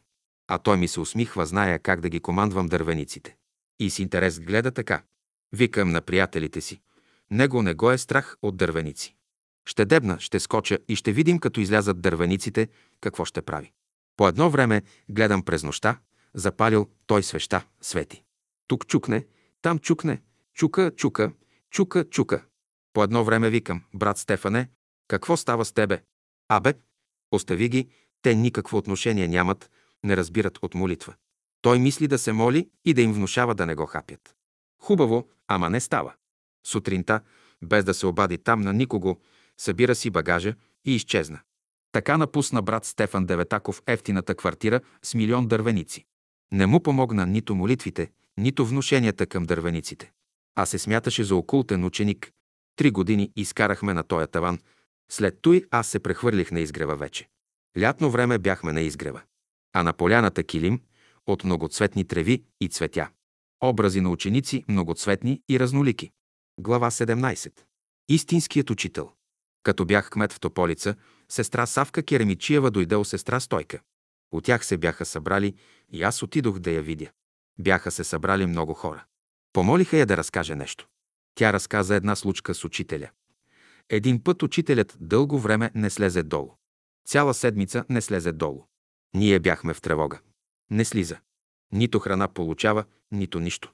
И следихме кога учителят ще слезе долу, и когато слезе, всеки бърза да отиде да му целуне ръка, да вземе неговото благословение. По едно време видял, някой слиза, отивам, посягам. Искам да му целуна ръка. Той се държи строго и казва, аз не съм вашият учител. Тогава аз се сетих да питам, ами кой сте? Аз съм един от неговите първи ученици или предани ученици. Така е отговорил. А тя тогава попитала, ами къде е учителят? Учителят е на конгрес на Слънцето. Аз съм пратен да пазя неговото тяло. Да го извадя навънка, по естествена нужда, да се освободи тялото, да не се обременява. Тя тогава казва: виждам учителя, коса, брада, всичко на учителя, изразът не е на учителя. И заради той какво е казал? Аз не съм вашият учител. А кой сте вие, негов ученик или негов приятел, пратен съм да пазя тялото му. Той ни каза да. Всички слушахме в недоумение. Кой е истинският учител? Онзи, който дава словото, в него е духът на истината. За Савка Керемичиева мога да ви кажа още една опитност. Сестра Савка отива много години наред на бивака. Когато имаше официален празник, се отиваше на бивака. Учителят в неделен ден никога не отсъстваше от изгрева, като че беше дал обязателство пред небето винаги неделен ден да си бъде на катедрата. Има ли обаче друг празник, тогава уреждаше обща екскурзия до бивака Ел Шедай. И така сестра Савка много години наред като стенографка и с другите приятели отиваше на екскурзии до бивака. Но един път у нея се явило желание, нали с учителя била ходила, с голяма група също, но самичка никога не е ходила. Та била пожелала веднъж самичка да отиде на Витоша, обаче трябвало да спази едно правило. Учителят бил казал: когато предприемате нещо, обаждайте се. Така и тя отишла да се обади на учителя. Учителю, искам да отида самичка на Витоша. Идете, отговорил той. И така, един ден тръгва тя самичка още в тъмни зори, минава през Симеоново, както обикновено и нагоре по тъмното, по урвите. Тогава не е имало такъв път, какъвто има сега. Сега вече пътят е очертан, дори сега има някаква станция, преди голямата урва, пресича се и се тръгва нагоре. Като стига там, пада гъста мъгла и вече не може да види на къде да се движи. Спряла и започнала да се моли: учителю, изгубих се. И в той време чула зад гърба си, като че ли някой стъпил на някаква суха пръчка и я счупил с крака си. Обърнала се и видяла учителя, който й посочвал на къде да върви, мълчаливо само посочил посоката. И тя си рекла на ум: а, значи учителят е тука, той ме следи. И поела нагоре по посоката. След малко мъглата се загубила, денят бил ясен, светъл, хубав и Савка прекарала един прекрасен ден. Вечерта, като се върнала, бързо отишла да се похвали на учителя. Учителю, много ви благодаря, че ми съдействахте. А учителят се държал така, като че, както казват, ни лук ял, ни лук мирисал, а всъщност той и бил посочил пътя в мъглата. А той не обърнал дори внимание на нейното изказване. Все едно, че не е било. Метод на учителя. Искам да подчертая, че учителят, като правеше известни неща, ги правеше по такъв начин, щото да минат като обикновени незабелязани. Не знам поради какви съображения, но така постъпваше учителят. Вие мислите, че учението не се разпространява. В света има толкова много хора, а ние тук сме толкова малко.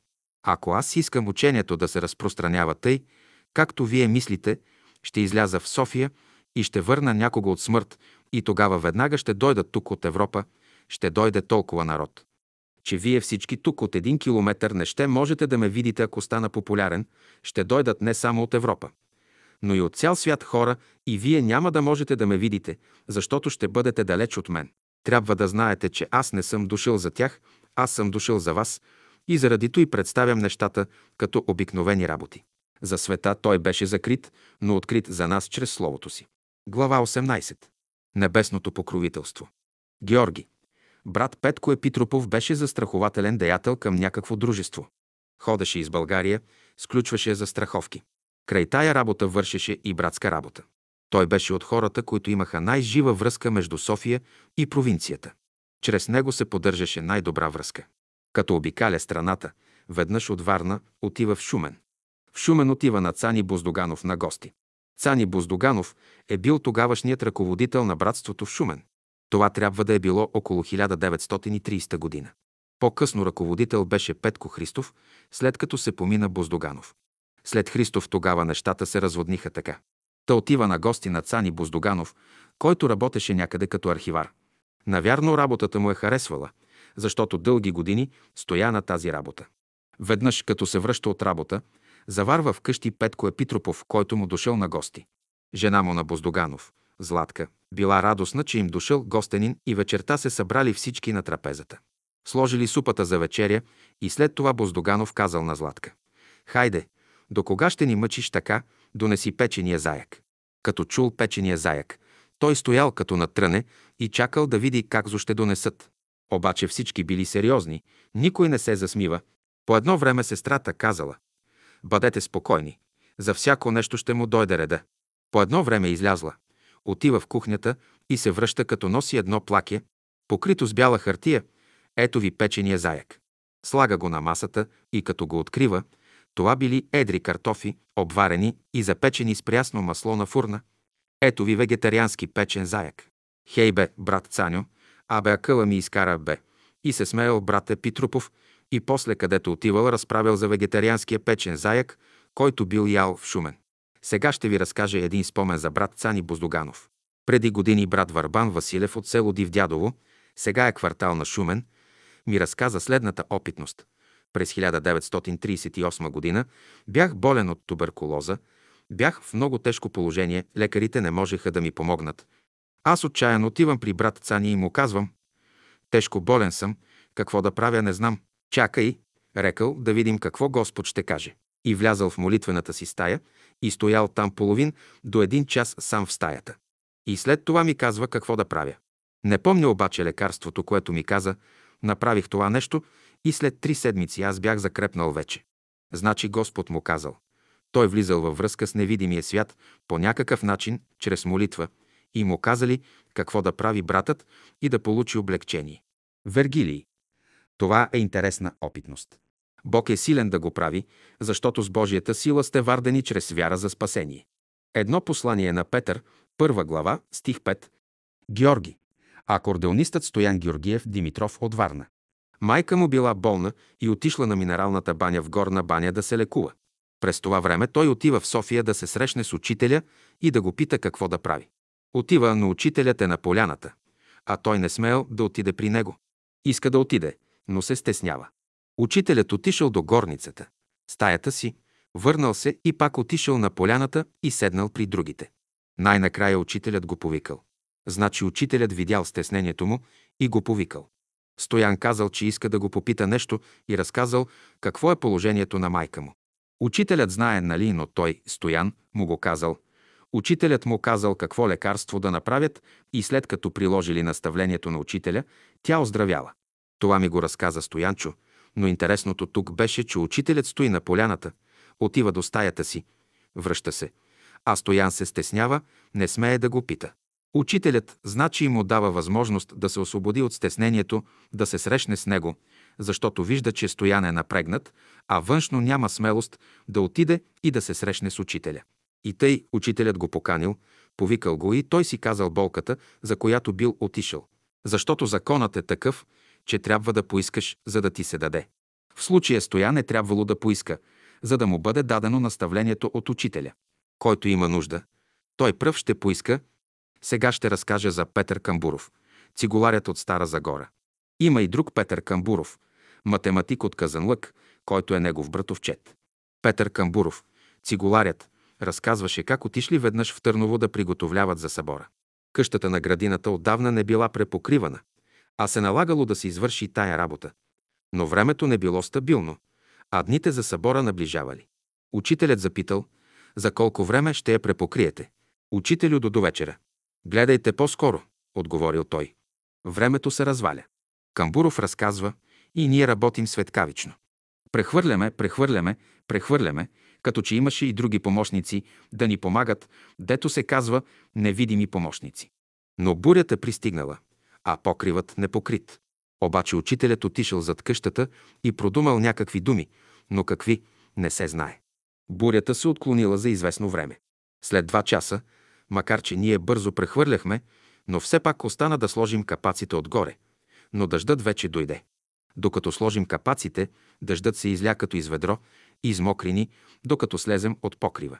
Та дъждът ни почака ни, но пак ни намокри. Все пак успяхме да препокрием колибата. Всички вътре бяха на сухо.“ Глава 19. Журналистика. Аз бях един от най-младите хора, които участваха в списанието «Житно зърно», и то беше по настояване на Борис Николов и на Георги Радев. Защо младите хора стоят на страна, трябва да ги поканим. Така ме накараха да напиша някоя статия. Нещо, което те интересува, напиши го и го дай. Ние ще го проверим и ако е хубаво, ще го публикуваме. И наистина ме изненадаха. Проверяваха статиите, което е излишно го махат, обаче никой не добавя нищо. Да съкращават може, но не могат нищо да добавят от себе си. Брат Боев много ми помагаше и Жорж някой път е проверявал, та единственият аз бях, който участвах от най-младите хора, като студент още и в реализиране на житно зърно. Помагах със статии. Публикувал съм от 1930 до 1940 година в 10 броя. Там нещо съм публикувал статии. Даже имам една в 1 брой. Сега, ако го бях запазил, викам, щях да ти я подаря. 1 брой в списанието има статия в училището на природата. Тъй съм го озаглавил, аз съм писал за мълчанието в едно от списанията. За мълчанието различни теми сме разработвали. Но една от темите беше вегетарианството като идея за побратимяване. След като я публикуваха в житно зърно, редакторът на толстойския вестник дойде на изгрева и ме намери. Слав Делкинов, който беше редактор на вестник Свобода. Каза ми, Събев, идвам специално при тебе. Говорих с Йордан Ковачев. Йордан Ковачев беше отговорен редактор на списанието. Макар че не живее в София, на списание Свобода, на вегетарианците, толстоисти. С поръчка от Йордан Ковачев да те поканим да станеш постоянен сътрудник на вестника. Много ти хареса статията. И друго. Пожелахме да отпечатаме статията във вестник Свобода. Обаче да позволиш да не пишем, че я преписваме от житно зърно. Викам, позволявам ви, щото ще кажат и други преписали от тук и там, събирал материал, другите нямат тези сътрудници и събират материал от другите печатни издания. Викам, пишете както е публикувана статията. Вегетарианството като идея за побратимяване. Тя е много хубава статия, ако я намериш някога, прочети и ще видиш. Много статии съм писал във вестник «Братство» писах. От 1930 година съм почнал във вестник «Братство» и «Житно зърно». До 1943-1944 съм поддържал връзка с тях. Обаче първата си статия съм написал, както вчера четохме, на 2 октомври 1928 година по въздържанието към Светло утро, публикувана във вестник «Светло бъдеще». Това е първата ми статия. В 1928 година съм почнал като студент. И по-нататък вече брат Влад Пашов, един път като отиваме на работа, аз отивам в държавната печатница, той отиваше в печатницата на Земеделско знаме, където работеше. Абе, Георге, ти такива хубави мисли, такива хубави разсъждения имаш, защо не вземеш да напишеш някои статии? Ама не знам, викам, какво да пише. Ето виж на правила за живота, правила за храненето и за други, виж колко правила, ми каза. И вземах, и ги написах, и те ги публикуваха веднага, и той ми отвори вратата във вестник «Братство» в Севлиево. Това бе първата статия във вестник «Братство» и след това започнах вече редовно да пращам. Те ми одобряваха работите и ги печатах. Там съм публикувал към 100 статии във вестник «Братство» на Сава Калименов. Той ги издаваше. Като бях словослагател в държавната печатница, те тогава преведоха книгата «Шесто чувство» от Шарл Рише и ми писаха във вестника, че превели такова нещо. Пак аз таман бях словослагател и даваха ни задача да можем да правим като словослагатели корица на книги. И аз вземах и по своя инициатива написах такова за «Шесто чувство» от Шарл Рише, автор Еди Койси и Пере. И Пере написах го и изпратих копие. Те го харесаха и намерили същите букви и напечатаха книгата с копието, което аз дадох за житно зърно. Как казаха, си попаднал на много точно клише за печат, като спомен от словослагателството, книгата «Шесто чувство» е написана с шрифт епоха. Шесто чувство, широки, такива, плъсти букви. Така че имаме и подходяща журналистическа дейност.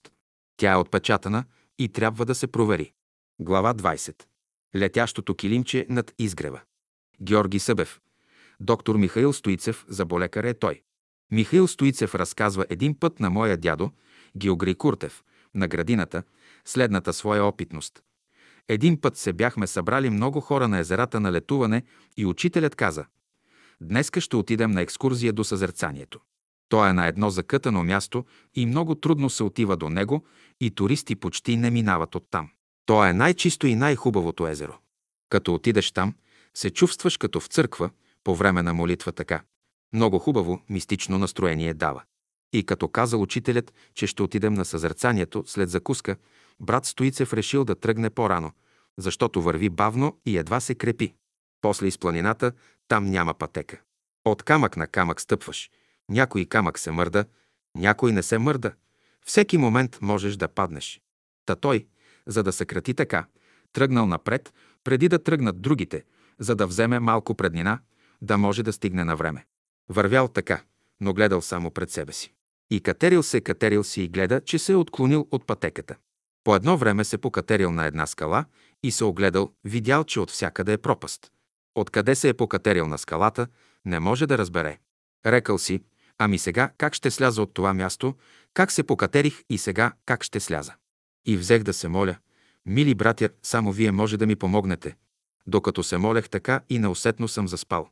А пък преди да се помоля, гледам, хея е долу. По пътеката вървят върволица хора. Един по един се точат мъже и жени, отиват по пътеката, но доста нагоре. А той се отделил на една скала. И по едно време, когато се събудих, се видях на няколко крачки от пътеката и хората минават край мене и шлифера на ръката ми, нищо не съм загубил. Станах и тръгнах, включих се в редицата и тръгнах с другите нагоре. Това разказал брат Стоицев на брат Куртев. А брат Куртев ми го разказа на мене, как братята му помогнали, когато бил на тая скала и от всякъде е пропаст, и от която не може да слезе по никакъв начин. Той беше вече в доста напреднала възраст, към 80 години по него време. Вергилий Кръстев. Най-вероятно са го приспали, поставили са го в безтегловност, пренесли го и са го поставили там. Друг начин има ли? Георги. По някакъв начин. Но най-важното е, че са го приспали. Те приспиват, съзнанието не участва и тогава го пренасят. За духовната сила граници няма. Има такива мощни духове, които могат цели параходи да преместят от място на място.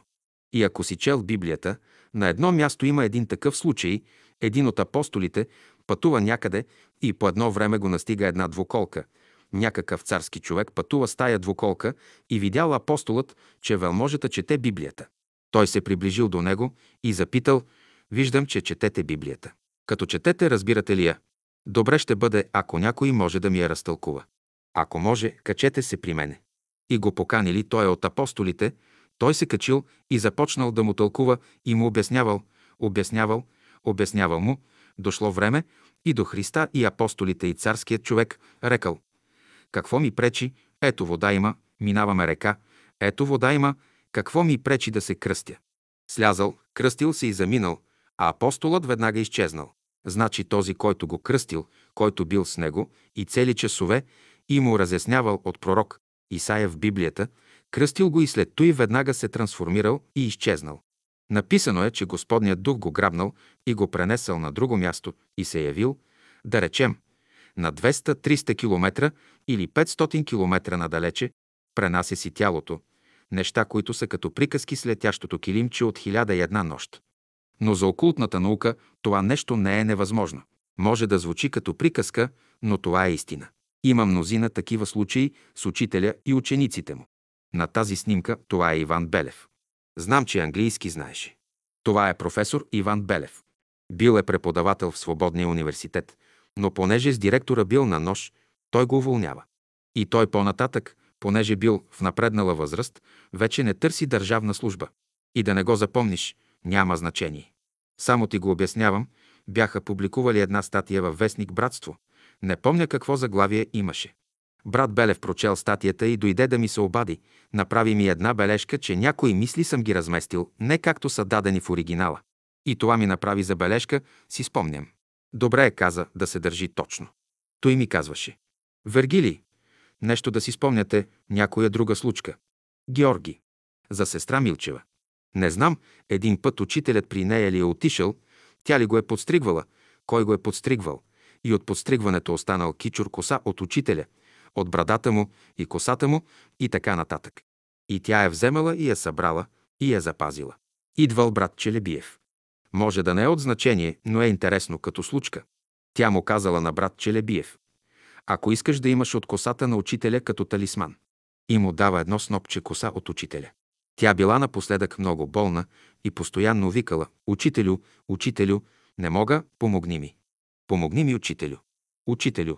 Това е вкъщи. А учителят е на изгрева.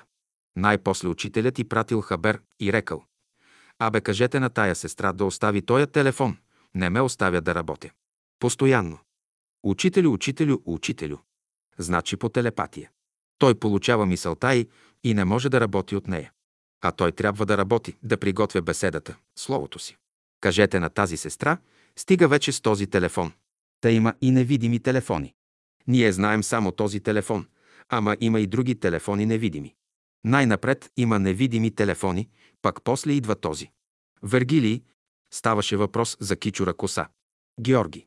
Кичурът Коса. Той Челебиев беше ми хазяин, той ми каза, притежавам, каза той, ама и аз тогава не обърнах внимание. Можеше да вземе човек нещо, той има своето влияние, обаче мога да ви кажа друг един случай. Сестра Милева ми го разказваше. Веднъж бяхме на екскурзия. Носех едни резервни обувки. Кога погледнах на учителя, краката мокри. Викам, учителю, носи едни резервни обувки, да ви ги дам да се преобуете. Носех и чорапи, дадох му и тях, и той се преобу.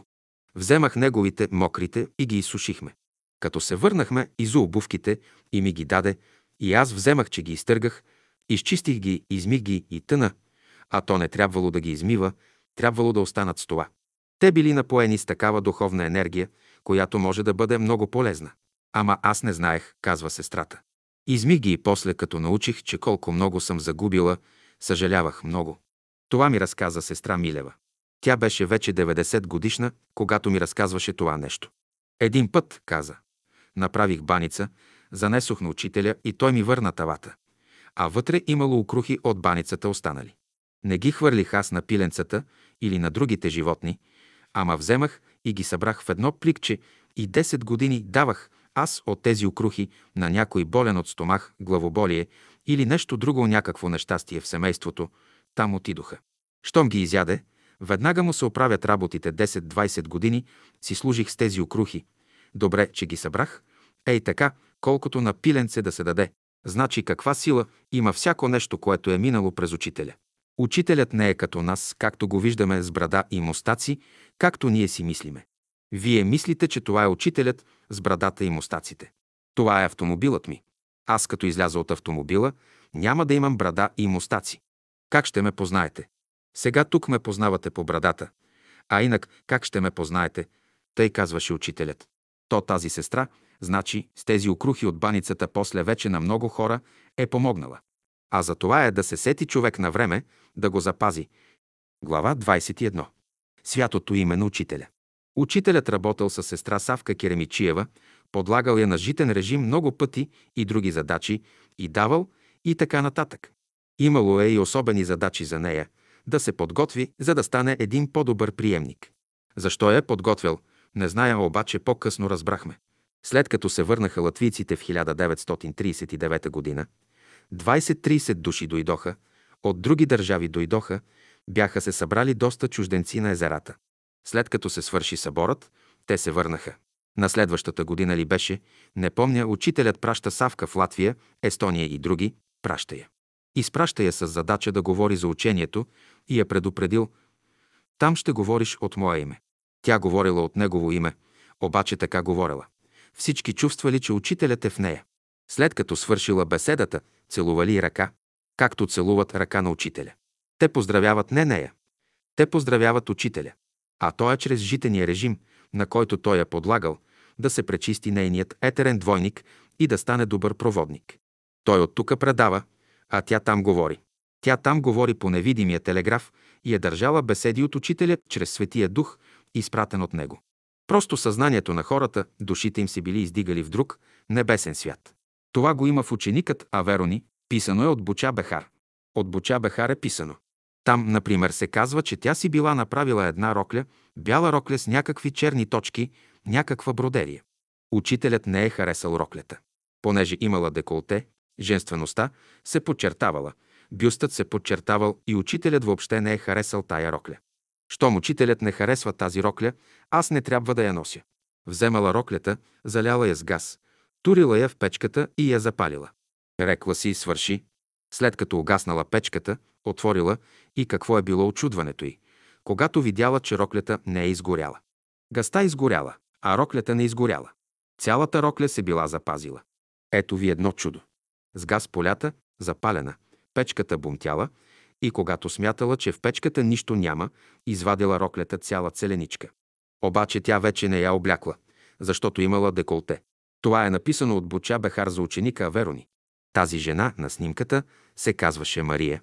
Тя отначало посещаваше братството и някои наши хора я подпомагаха така, понеже нямаше средства, обаче тя той нещо го превърна един вид като професия, като че са длъжни да я поддържат. Тя нито търсеше работа, нито нищо и понеже престанаха да й дават, тя отиде и се продала на поповете и поповете й плащаха за това нещо, да носи тази табела – жертва на Дънов. И поповете й плащаха за тази работа. Идваше даже пред изгрева, салона. Тя се казваш Мария, коя? Забравих. В началото нашите хора я подпомагаха, но тя го превърна като задължение към нея да й дават. Значи злоупотребяваше с добротата, която проявяват към нея. Тя смяташе, че братството е длъжно да я поддържа и тя, понеже престанаха да й дават помощ, тя отиде при поповете, които й плащаха за тая работа. Та тя се явяваше навсякъде като агитация против учителя. За какво е станала жертва? Че не й дават пари, да й уйдисват на мързела. Ей, такива работи. Страшни работи. За нас името на учителя бе свято, а за света бе мерзост. Нещата се повториха от преди 2000 години. За сестра Попова. Особеното за нея беше това, че тя, като слуша беседите, в той време прави известни движения така. Не се съобразява с това, че прави впечатление на хората. Духът я ръководи да прави известни движения. Не са лоши движенията, обаче прави впечатление и хората, които идват отстрани, казват: тази жена защо си вири ръцете, защо така? Тя била много силен медиум и на много хора е казала неща, които са се сбъднали. За нея толкова мога да кажа. Повече би могла Невяна Неделчева да каже. Нещо друго. То трябва да е било около 1940 или 1941 година. Един брат минава край изгрева и учителят от балкона го повикал. Той се наричал брат Симеон Арнаудов, дякона. Той работел в града, а семейството му живееше на изгрева. Учителят го повиква и му казва: иди да кажеш на брат Боев да се приготви утре за екскурзия. Ще отидем само двама, обаче да вземе 3 прибора. И за това никому няма да казва. Двама отиваме, но да носи 3 прибора. Симеон казва това на брат Боев и брат Боев се приготовлява и сутринта на определеното време тръгват, отиват още по-тъмно. А обстановката е зимна, имало навалял сняг. Пристигат там, сядат на това място зад тази скала, където обикновено сядаше учителят, наподобяваща стол. Пред него имаше направено огнище и около огнището наслагани камъни, на които сядаха тия братя или сестри, които са поканени при учителя. Някой път има някои приятели, поканени от него, които сядат на тях. Та там седнали с брат Боев. Брат Боев веднага стъква огън и след като намерил сухи дръвца, турил чайника да се стопли с вода. Изважда приборите за чай и докато ги сложи, ето пристига човек при тях. Той бил облечен с каракачанска носия, с интелигентна физиономия, не приличал на селянин. Питат го откъде идва, а той отговаря, че пристига от Самоков, а отивал в София. Учителят го поканил да пият по един чай, да закусят заедно. Брат Боев си казал: ето защо носим 3 прибора. Пили чай, разговаряли. По едно време брат Боев рекал да извади бележника си, да запише нещо от разговорите, защото очаквал интересни неща да запише. Обаче учителят казал: оставете бележника, няма нищо да записвате. Така продължил разговорът. Какво са говорили, не се знае, но брат Боев запомнил смисъла на разговора, че този човек го праща учителят с задача, понеже тогава до 1941 година германските войски нахълтаха във Франция и им бомбардират историческите паметници. Учителят му бил дал задача да отиде и да запазят историческите паметници. Тоя човек само изпива чая и тръгва и тък му заминал зад скалата и учителят казал на брат Боев: кажи му да се върне, че забравих нещо да му кажа. Брат Боев става и отива до скалата по стъпките на гостенина. Но оттам нататък нямало никакви стъпки. Учителю, никакъв човек не се вижда, нито пък стъпки има занапред. Къде отиде този човек? Учителят рекал: аз нарочно те доведох да те срещна с него, за да присъстваш и да видиш. Той има важна задача – да отиде в Европа и да свърши някаква работа. Проявленията на учителя бяха неуловими за нашите човешки съзнания. Глава 22. Вътрешната мистична връзка у човека. Георги Събев. От 1925 до 1930 година живях на булевард Фердинанд, сега Христо Ботев, 85, близо до английската легация. Хазяйнат ни беше Йордан Савов, бивш пощенски чиновник. Той имаше също тъй брада като учителя, също дълга коса, и някои хора просто го объркваха и някой път отиваха да му целуват ръка, като мислеха, че е учителят и чакат нещо да им каже. Пък нали той не е учителят, може да е от добрите ученици, но не учител. Той имаше триетажна къща. Ние живеехме от начало на неговия таван с брат Цеко, брат Арабаджиев и сестра Стойна и Стефан Деветаков. По-късно в двора имаше стара къща, ние живеехме с моя брат там, той беше семеен и аз живеех при тях вече. Аз живеех долу, това беше до края на 1929 година. Брат Йордан Савов се беше качил на ябълката в двора, да уреже някои сухи клони, хубаво, ама как се подхлъзна по едно време и пада от ябълката от 3-4 метра. А той беше над 70 годишен. Като пада обаче нищо не си счупва и не се удари лошо, тъй извикал: Господи, благодаря ти, че ме запази. Горе зет му от третия етаж гледа и казва: Абе, дядо, ти на какъв Господ благодариш? Абе, ти щеше да се убиеш, бе. Ами зато и защото не се убих, зато и му благодаря я, защото не се убих. Стар човек да падне от 4-метрово дърво и да няма никакво нараняване. Това показва, че е имал буден ум. Буден човек. Вергилий Кръстев. Аз виждам някои снимки, че е имитирал учителя. Георги. Той прилича на учителя, не че го имитира той. Не го имитира. Вергилий Триамен е имитация, съща брада, коса, прическа като артист. А иначе погледнеш – обикновен човек. Георги. За сестра Йорданка Жекова малко зная. Но зная, че като девойка е била много религиозна, много предана и може би под влиянието на учителя тя се е задумила за доктор Жеков, който е значително по-възрастен от нея. Доколкото зная, те не са имали семейен живот. Тя е била само проформа негова жена. Готвела му е, чистила му е, всичко е вършила, каквото трябва, но не му е била съпруга. Не са водили съпружески живот. Вярно, че това нещо не може да се провери, но такова е впечатлението на мнозина. Учителят е имал голямо доверие в нея и най-често тя е чистила неговата стая. Възможно е той да е възлагал това нещо. Един път, това е било вече към края на 1943 година, учителят й дал една книга и й рекал: Сестра, може да прочетете тази книга. Да, учителю, може да я прочета, но сега имам друга работа, друг път ще я прочета. И учителят тогава не й дава книгата, а пред нея я скъсва, тури я в печката и я изгаря. Това е бил някакъв негов дневник. Учителят години наред си водел някакъв дневник и намерил в нея за най-достойна да прочете този дневник. Но тя, като не го оценила, той бил огорчен и затова изгорил дневника. Казал само, че българинът не заслужава, скъсва го и го туря в печката, което означава, че българинът гледа първо да свърши своята си работа, а след това божествената, ако му остане време. Вергилий, какво ще кажете за тази снимка? Георги. Този брат на снимката е бил тежко болен. Казват на учителя, че е тежко болен и учителят отива да го посети. Когато учителят отишъл при него, той бил почти в безсъзнание. Обаче учителят видял, че братът шепне нещо, наклонил се към него и разбрал, че братът произнася молитва, произнасял Отче наш. Тогава учителят казал: не се безпокойте, братът ще оздравее. И наистина, братът след някое време се възстановил.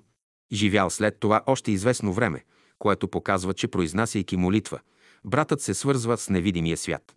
Това е мое тълкование. А щом има връзка с този свят на хармония, оздравяването му е сигурно, защото по-силен от Бога няма на този свят.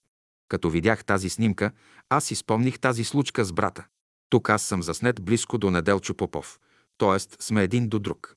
А този брат е високо горе с брадичката. Той беше софиянец и живееше там, където е сега дворецът на културата. Та учителят бил поканен да го посети, което посещение ви описах. За сестра Василка Тодорова от Варна, която се намира над Шишков, в същата снимка, зная от нейни близки, от тях съм чувал, а не от нея. Един неделен ден рано взела да си приготви нещо, за да бъде свободна и в 10 часа да може да си отиде на беседа. Имала всичко за яденето, обаче и трябвали 3 глави лук, а нямала такъв. Казала си: мога да взема от всяка съседка и тя щеше да ми даде, ама нали ще кажат, каква домакиня пък да не си набави лук, та да иска в последния момент, и не отидох да поискам от хората и продължих да си гледам другата работа. Обаче 3 глави луки трябвали, упреквала се тя, как да остане тя без лук. гласно се сърдела на себе си тя. Но каква била изненадата й, когато излязла навън от къщната врата, видяла три глави лук, поставени до вратата. Та били и вързани, точно колкото и трябвало. Рекла си: кой ли ме чу, когато аз на себе си говорех, та ми донесе тия три глави лук? Предполагам, че съществата са ме чули и са ми помогнали невидимите бели братя. Глава 23. Творчеството на Георги Събев. Вергилий Кръстев. Искам да ви запитам за вашето творчество. Пред прага на загадъчното, това са вашите опитности. Георги Събев. Правил съм обиколки из цяла България и съм записвал опитностите на приятелите. Разказвал съм им, както и те са ми разказвали, и съм ги записвал. Това са спомени в 3-4 тетрадки, но тия тетрадки са разпръснати и не знам дали мога да ги събера на едно място. Вергилий, аз съм срещал тетрадка, в която вие сте ги номерирали опитностите.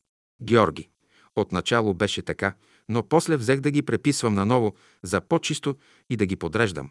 Тогава вече изпуснах номерата. Аз съм писал в 4 тетрадки, но ги нямам на лице. Те са раздадени. Това е по първата част. По втората очите на съпка – разкази.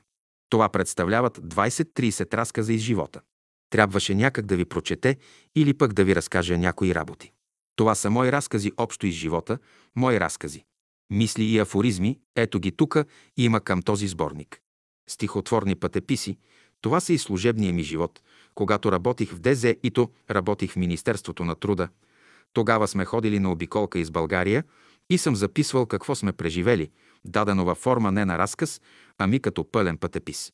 До Варна сме ходили, до Панагюрище, Бълчик и така нататък. Колонията в Мъглиж в 1947 година и 1948 година, благодарение на брат Георги Тахчиев, гимназиален учител през ваканцията, използваше времето да събере децата на нашите приятели от братството, момчета, момичета, като почнеш от второ отделение до по-големите.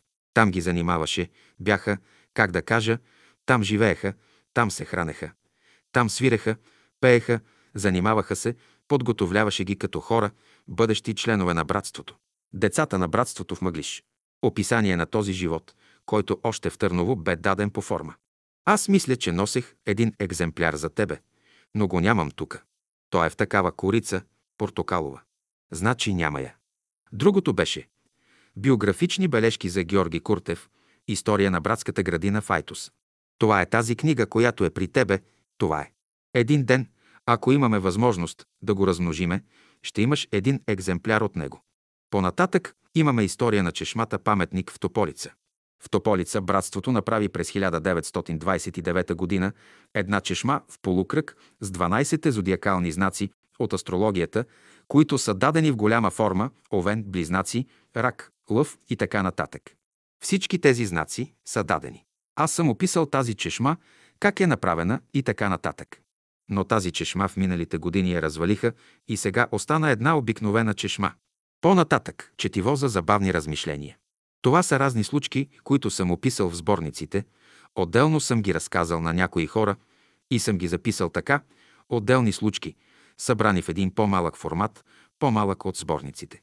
Плодове от моята градина, там пък съм турил разкази, басни, мисли, афоризми. Всичко съм събрал в един сборник, да не се загуби, и съм го заглавил Плодове от моята градина.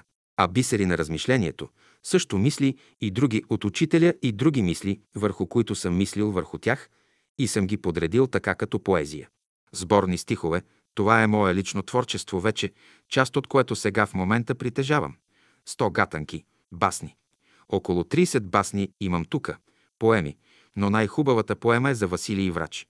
Друга поема имам за Жана Дарк, друга имам за Джордано Бруно, за Галилей, за доктор Петър Берон, имам една поема за злото. Тука мисля, че има един екземпляр от нея. Полезни съвети, имаш един екземпляр от тях. Методи и правила, това са неща от беседите, от които може да се ползва ученикът. Преписал съм ги така. Те са в голям формат. Доста правила са, но не мога да кажа сега колко са на брой. Те трябва да се размножават, за да могат приятелите да ги ползват. Те са много полезни. Вътрешните закони в природата, извлечени от беседите. Някъде като чета беседата, виждам нещо забележително като закон, което съм си отбелязал и съм го отпечатал. Тук можем да прочетем, за да имаш впечатление за тях. Изпити на ученика, едно от тях, например, представлява разказа за жеда, един престолонаследник, как искал да се посвети при един посветен, като отива, искал да се посвети в духовен живот, пък ръководителят не го приема, защото смята, че не е озрял още за този живот. Събрал съм няколко такива случаи, това са изпити, на които ученикът бива подложен. Например, един от изпитите на жеда бил. Тогава са имала такива хареми. И той, като престолонаследник, си има свой харем. Една от неговите жени от харема му изневерява. И той веднага я изгонва. А старецът през пространството наблюдава тази работа и после, когато той се явява при него да кандидатства за ученик, той му казва. Той отначало дълго време мълчи и най-после казва. Ти изгони еди коя си жена, която прегреши. Ти се раздели с приятеля си еди кой си, изгони еди кого си. И казва му ред случаи и той разбрал, че действително е сбъркал и се връща. Тя е дълга работа да ви разказвам сега. Час и половина трябва да приказваме. Няма що. И тогава той се връща наново в живота, баща му в той време се разболява и той поема властта. Обаче неговите близки хора, които са го придружавали, когато отива със своята свита, оставя я на края на вековната гора и сам отива да се представи. Но свитата видяла къде отива. И разпространили мълва за него между царедворците и в двореца, и между народа, че той се покаял при някакъв старец, отшелник, станал ученик. Иска да разруши старата религия и да въведе нова религия. Затова подготвят бунт. Начало на бунта е неговият брат. Та това се разказва в него разказ, което е дълга работа. Това са тези изпити на ученика. Източни приказки, това са приказки, арабски и персийски и други. Една има за гърбавия роб. Разказал ми я е Борис Николов. Аз съм я записал, как се молили турците за дъжд и пере, и пере. Вергилий. Един въпрос. Човек може ли да притежава по едно копие от всички тези неща? Георги. Някога да, но аз не мога да обещая дали ще мога да го направя. Ако някой иска да преписва, мога да му дам. Обаче, дали ще мога да ги преписвам? Щото сега искам да препиша неща, които не са записани, пак тези неща да ги размножавам. Това е задача на друг човек. Вергилий. Правилно. Имам друг един въпрос. Сега тук имате първата част. Аз преглеждах някои неща, които ми попаднаха. Имате втората част, имате третата част. Може ли някой да препише това нещо, да се плати, да вземе да го препише? Георги. Аз казах, че не мога да се ангажирам. Вергилий. На този етап не може. Георги. Не мога да се ангажирам да ги препиша. Ако вие намерите човек, който да ги препише, може да ви ги дам и после да ми ги върнете. Ама сега не мога да ги намеря, да ги подредя, да видя кое е първо, кое е второ, защото някои неща съм преразказал и като минало време съм ги преразказал втори път, та някои неща се повтарят, а нямам възможност да ги сверя. Това е една голяма работа, но ако мога да ги намеря. Вергилий.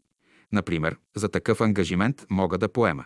Аз мога да поема предложението ви, че вие да ги съберете всичките, които в тетрадките са номерирани, първите тетрадки, да намеря човек, който ще ги препише, като му заплатя. Георги. Тези тетрадки, гдето са номерирани, то беше едно време и аз от тях почти вече нямам от номерираните. Раздавал съм ги и не съм си оставил. Вергилий. Сега втората част, защото те са първа част и втора част от номерираните. Какво представляваше първата част, спомняте ли си? Георги. Ами те са от 1 до 200 ли, първа част. Оттам насетне втора част, после и трета част. Дали към 400-500 не бяха? Те не са разпределени, те са от различен характер, ами само по номера. Защото в една голяма книга не могат да се издадат, да се съберат. От такива съображения са разделени на първа и втора част. Вергилий. Аз, например, бих могъл да поема ангажимента да дам на лице, да ги препише и то ще ги даде в 4 екземпляра, да кажем, и бих могъл да ви върна пак оригиналите с 1 екземпляр и другите 3 екземпляра да ги сложим на 3 различни места. И това ще бъде един по-стар етап.